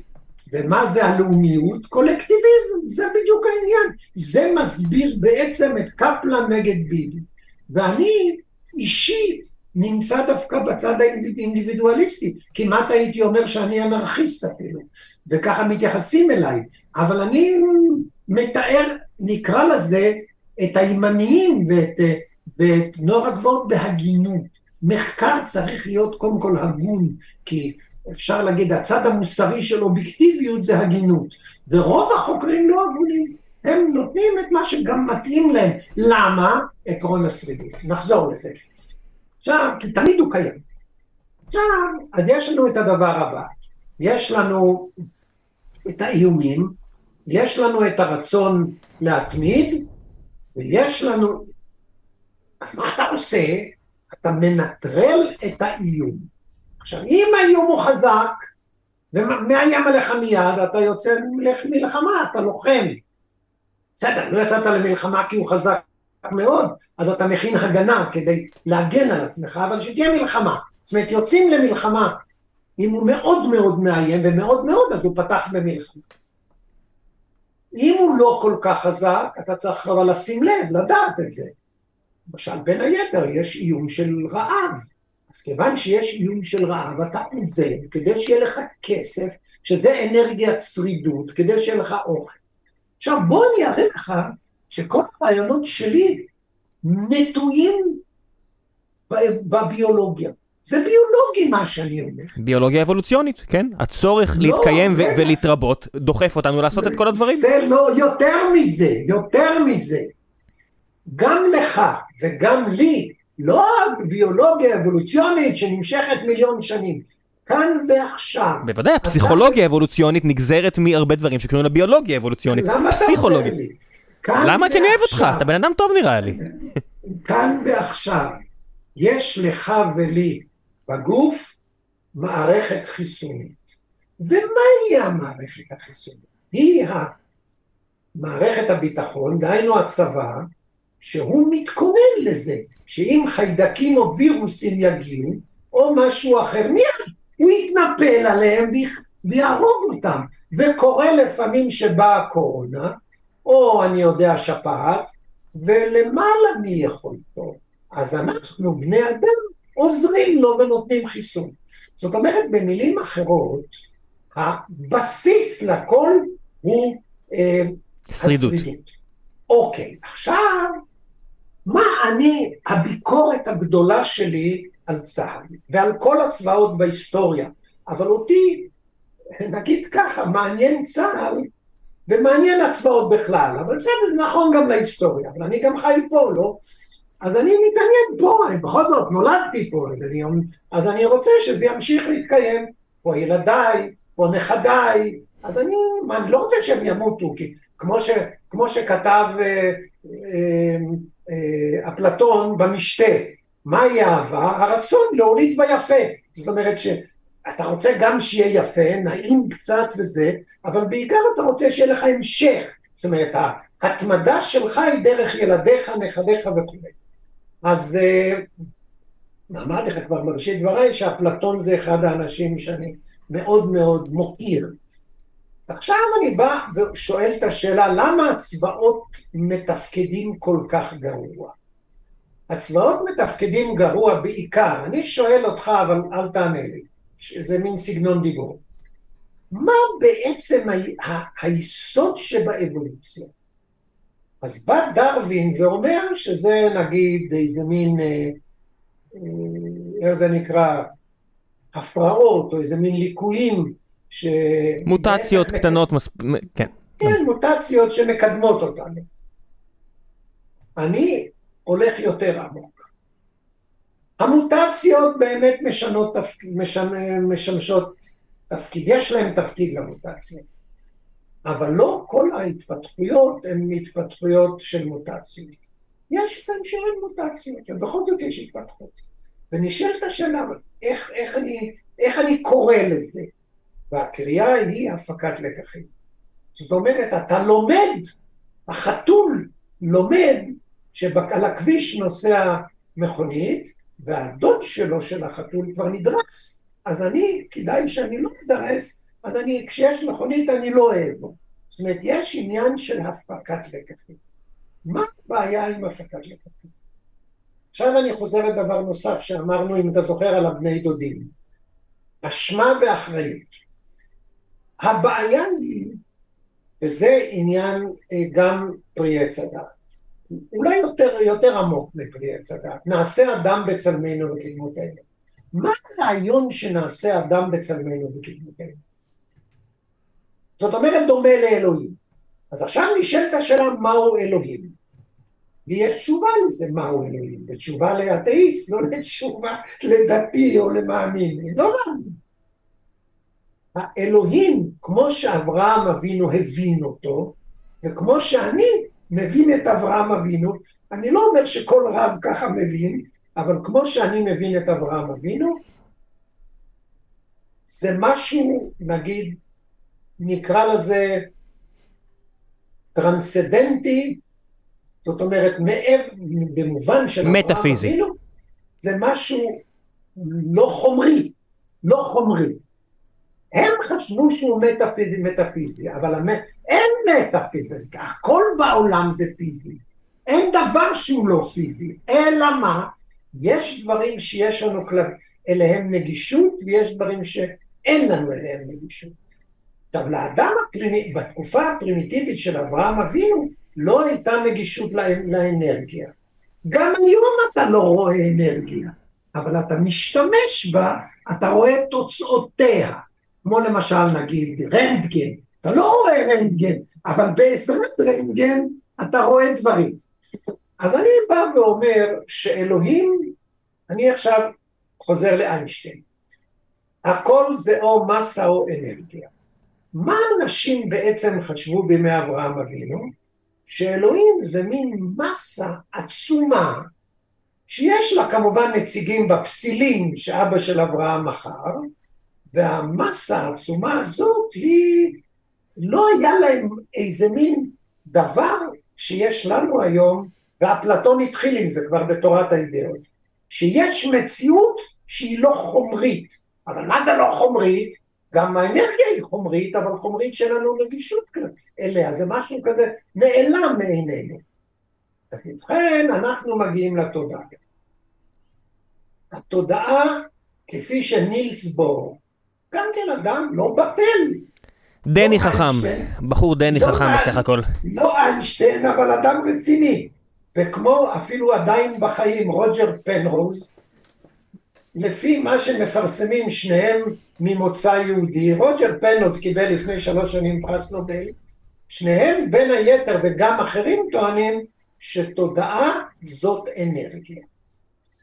אם, וגם אין סיבה לחשוב שלא, כי אין מה, תודעה קיימת.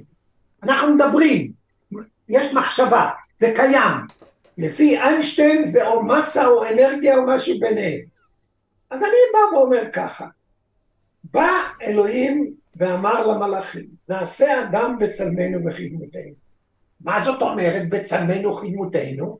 ניתן להם, לבני האדם, תודעה יותר גבוהה מאשר לבעלי החיים. ואת כל זה לפי עניות דעתי אמר אדם נוסף שהיהדות החרימה אותו, וזה שפינוזה. אלא הוא, כדי שיבינו אותו, אמר פנתאיזם. מה זה פנתאיזם? שהכל הוא אלוהים. אבל אם אלוהים הוא אנרגיה או תודעה, אז הכל תודעה. הכל תודעה. זאת אומרת, זה מסתדר. כן, זה הר... הרעיונות של ברוך שפינוזה, אחרי זה מגיעים בכל כל כך הרבה מקומות, מרוברט היינלן עם uh, ז, uh, זר בארץ נוכריה, שאומר, אתה הוא האלוהים, אני הוא האלוהים, זאת אומרת, יש מספרות מדע בדיוני ועד פילוסופים ועד כל כך הרבה אנשים. אבל לצרכים שלי מספיק שפינוזה. עכשיו, אם, אם זה ככה, אני אפילו פרסמתי מסע פילוסופיה של הביטחון. ובפילוסופיה של הביטחון, בין היתר, אני מתחיל בציטטה מהאתיקה של שפינוזה, הוא זה שאמר שבסופו של דבר, אני עושה פרפרזה, הכל זה למען השרידות. אפילו שפינוזה, בתרגום לעברית, אני לא יודע מה הוא כתב בלטינית, אבל בתרגום לעברית אפילו יש המילה לשרוד או שרידות או משהו כזה. אתה רואה, לא המצאתי את זה, אלא אני יושב על ענקים, ותסכים איתי שרוג'ר פנרוז ונילס בור ואפלטון ועכשיו גם הגענו לשפינוזה ענקים ואני קצת מוסיף משלי. אז אני בא ואומר את הדבר הבא. כיוון שאנחנו בעלי תודעה ואנחנו רוצים לשרוד, אנחנו מסתירים את ליקויינו, וזה דבר פשוט. זה כל אדם יכול להבין, זה צריך, צריך אינטליגנציה הכי פשוטה להבין שאתה מסתיר את ליקוייך. אני אתן לך דוגמה. תגיד לי, אתה נשוי? כן. יש לך ילדים? כן. אם יש לך מאהבת, אתה לא תלך לאשתך, רוב הסיכויים, יש כאלה שזה אחרת, לא תלך לספר את זה לאשתך. למה? כי זה יכול לפגוע במשפחה. זאת אומרת, אתה משקר, ומנקודת מבט אשתך זה סוג של ליקוי, זה גם, זה פשע, זה לא חשוב, רמאות, לא משנה. זה דברים קטנים, אבל רק לדוגמה שאנשים יבינו. בצבא יש המון ליקויים. המון. כל מי שהיה בצבא יודע עד כמה הצבא, ברוך, ברוך השם, יש המון ליקויים. והמון ליקויים בין היתר נחזו כבר בפרשת פרי עץ הדעת שאמרנו. למה? כן. כי האנשים פיתחו יקום הולך ונעשה מורכב יותר ויותר. והמורכבות שקיימת היום בעולם היא בלתי נשלטת, ולכן מה שמו לוין וביבי וחבריו רצו לעשות רפורמה במשפט.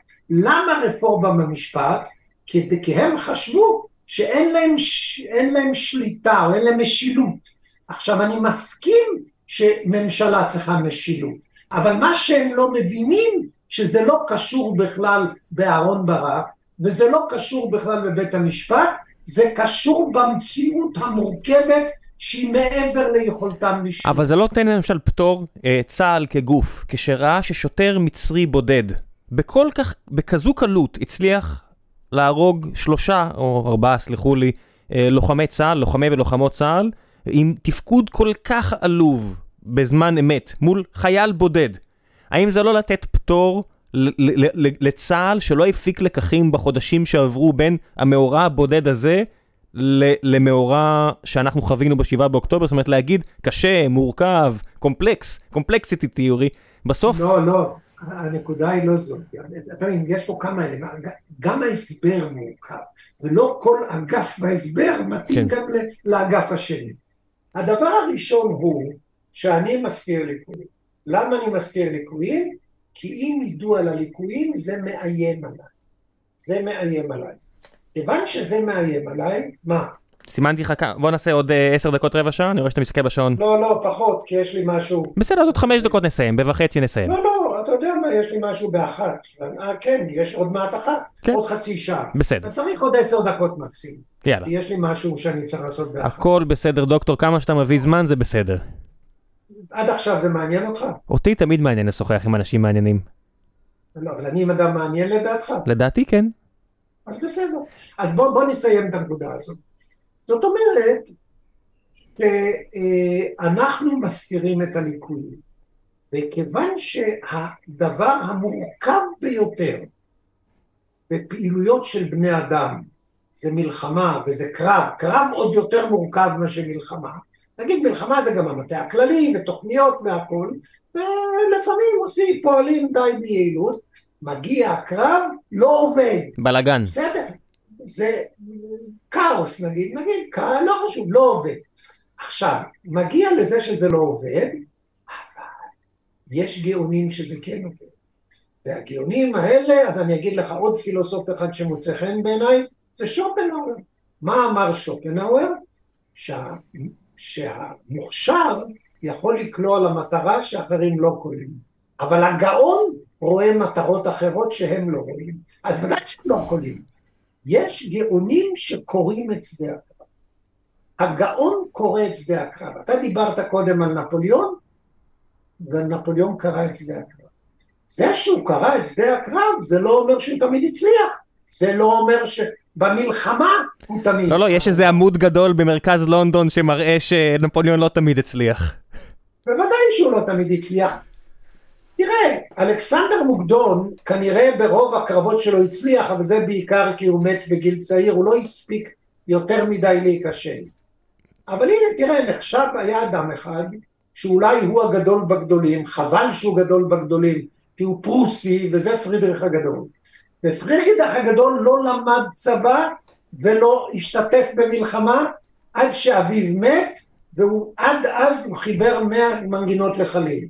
ופתאום נעשה מלך רוסיה וניצח במלחמת שלושים השנה גם את רוסיה וגם את אה, אנגליה וגם את, לא אנגליה, וגם את צרפת. לעניות דעתי, שוודיה, צרפת, רוסיה היו שם בקואליציה. כן. עמד מולם, כשכל הפרוסיה הזאת הייתה במזרח גרמניה איזה... ברלין של היום, ברלין, לייפציג כן. של היום, כן. כן, זאת אומרת, פרידריך הגדול אולי באמת הוא במובן מסוים הגדול בגדולים, אבל אני אצטט את פרידריך הגדול, הוא כתב ספר עצות למצביעים, ושם הוא כתב את הדבר הבא, אם הניסיון הקרבי מכשיר מצביעים, הפרד של הנסיך אויגן הוא גדול המצביעים. במילים אחרות צריכים תודעה גבוהה. עכשיו, התודעה הבינונית והנמוכה וגם הגבוהה היא אנחנו רוצים לשרוד. אמרנו, רוצים לשרוד. הרמטכ"ל רוצה לשרוד, ביבי רוצה לשרוד. וזה שבאים בטענות לביבי שהוא נאחז בקרנות המזבח זה אי הבנה מוחלטת כי כל מי שטוען נגדו גם נאחז בקרנות, בקרנות המזבח. איך אני יודע? כי הוא מחרים אותי. ולמה הוא מחרים אותי? כי אני חושף את הליקויים שלו. זאת אומרת, בין היתר, אם תיקח כל מיני קצינים וכל מיני פוליטיקאים שאני חשפתי בספריי, שחלק קראת, את ליקוייהם, אז הם, זה גם ימין וגם שמאל, את רוב המלחמות ניהלו השמאלנים. מלחמת העצמאות, מבצע קדש, ששת הימים, יום הכיפורים, אז אני בעיקר ביקרתי אותם. אבל אם אתה לוקח את לבנון הראשונה ואת לבנון השנייה ומה שקורה עכשיו, אני לא מפסיק לבקר. אבל באים בטענות, הוא רק את השמאל. טוב, זה אי הבנה מוחלטת. כי, כי זה יותר ארגומנטום אד הומינם ולא הפרחת הטיעונים. הפרחת הטיעונים 99% מהאנשים בכלל לא מבינים שצריך לעשות את זה. וכשהם מבינים הם לא מסוגלים. והמעניין הוא שזה כולל פרופסורים באוניברסיטה שאת זה הם מלמדים. מצד אחד הם מלמדים שלא לעשות עוד הומינם, והם בעצמם עושים עוד הומינם. למה הם עושים עוד הומינם? כי הם אנשים טבעיים, כי הם... כי זה כי קל, לה... כי זה קל. רוצים... לא כי זה קל. זה קל. לא כי זה קל, לא, לא, זה לא קל. כי הם רוצים לשרוד, הם רוצים שהאוניברסיטה תקבל תקציבים, הם רוצים שאחד שהיה אני, המורה של, של יגאל עמיר, הוא למד אצלי כשלימדתי עד שזרקו אותי בבר אילן, אחד כזה אנחנו ניתן לו תקציב, אנחנו נכניס אותו לאוניברסיטה, אז לא ייתנו לנו תקציבים, בסופו של דבר זה מה שקובע לגביי. אבל, אבל, ואני רוצה להגיד לך שלא תבין אותי שאני מתבכיין, למה? כי זאת, אני נמצא בחברה מצוינת של סוקרטס, של ירמיהו. שמע, אין חברה יותר מכובדת בעיניי מזה. אני לא בטוח שכולם חושבים ככה, אבל לא ב... גם ואן גוך לא מכר אף תמונה מלבד, אני חושב, כן. בסלון כן, פריז כן, מחייו. אני אבל לא מתעניין בדברים האלה. בכל מקרה, בכל מקרה גם, תראה, גם בחברת שפינוזה, גם הוא, מצבו היה קשה. אבל לפחות התפרנס כמלטש, אה, אני יודע, משקפיים. לי אין מקצוע, הוא לפחות היה לו מקצוע, לי אין מקצוע, זה המקצוע שלי. אבל שורד, תראה, אם הגעת לגיל 84, נדמה לי ששפינוזה בשנות ה-40 לחייו אה, מת מאני לא יודע ממה, מאיזה מחלה. בטח שחפת, הרי כולם מתו אז משחפת. או לא כולם, אבל הרבה. אלה שישבו, ישבו בחדרים אפלים. בכל מקרה, מסתירים ליקויים. אם אתה מסתיר ליקויים, אקס דפיניציו, דהיינו בהגדרה, אתה לא יכול להפיק לקחים. ואם אתה לא מפיק לקחים, מה שהיה ביום הכיפורים לפני חמישים שנה, היה בשבעה באוקטובר לפני שלושה שבועות. את זה האנשים הכי פשוטים, הכי פרימיטיביים, הכי צעירים יכולים להבין. וכל מה שדיברנו בסך הכל שעה וחצי, מתמצה בדבר אחד.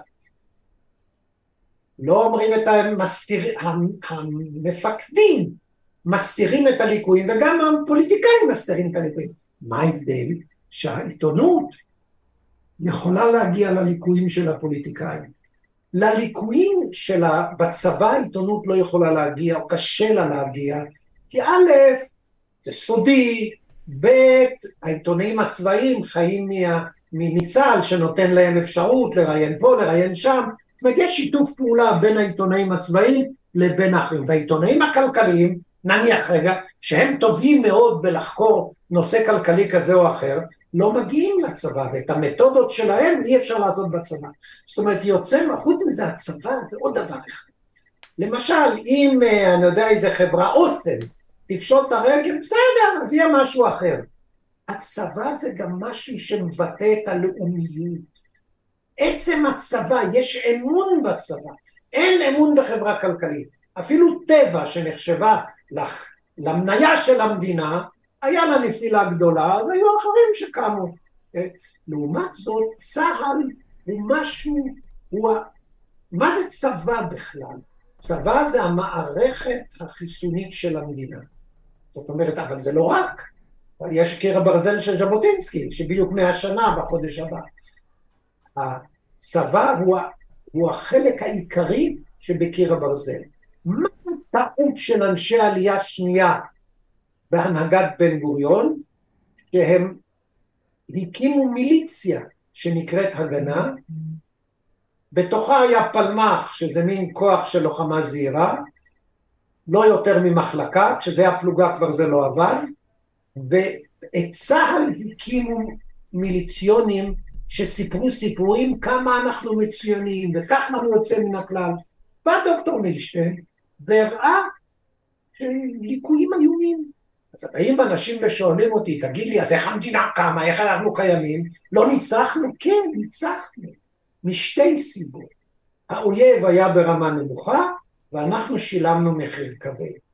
ואחד ההבדלים היום, שהרמה של האויב עלתה מאוד, ואנחנו לא מוכנים לשלם מחירים, כמו שבעניין היום השבויים והחטופים, שהיינו מוכנים במלחמת העצמאות. במלחמת העצמאות שנפלו אנשים בשבי מגוש עציון, עם הטבח בגוש עציון, לא היו הפגנות בקריה מול משרד אה, הביטחון וראש הממשלה. הייתה מלחמה, במלחמה יש שבויים, יש חטופים, יש הכל, ילדים מתים וכולי וכולי, אנחנו אבל רוצים את הכל למען המדינה.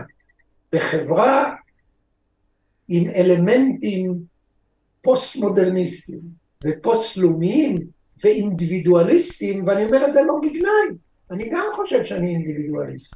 נדמה לי שזה לא, לא, לא גנאי בעיניי, אבל בחברה כזאת, מחיר של אדם ומחיר של חיים הוא יקר מאוד. ואם המחיר הוא יקר, הטמבלים האלה צריכים לפתח קיר ברזל. ולסיום, אני נפגשתי עם ביבי ב-1900, אה, בשנת 2007, אחרי מלחמת לבנון שנייה. אה, השנייה, יחד עם כמה חברים שלי שפחות או יותר באותה דעה, ומה ששמעת אתה ומה שהצופים שלך שמעו, את זה אמרנו לו. וביבי השיב, אתם צודקים, אבל הפיכה צבאית אני לא מסוגל לעשות כראש ממשלה. אמר, אוקיי.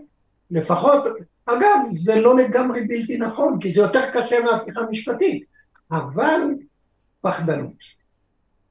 אם אני חושב שביבי הוא אחראי, ואחראי בעיניי לא פחות מהשם, אז זה כבר אמרתי, כי באנו ואמרנו לו שזה מה שיהיה.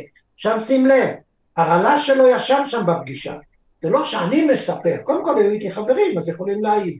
אבל היה שם רל"ש, מה שמו? נפתלי בנט, ראש ממשלה. נפגשנו עם שני ראשי ממשלה, ולשניהם אמרנו את זה.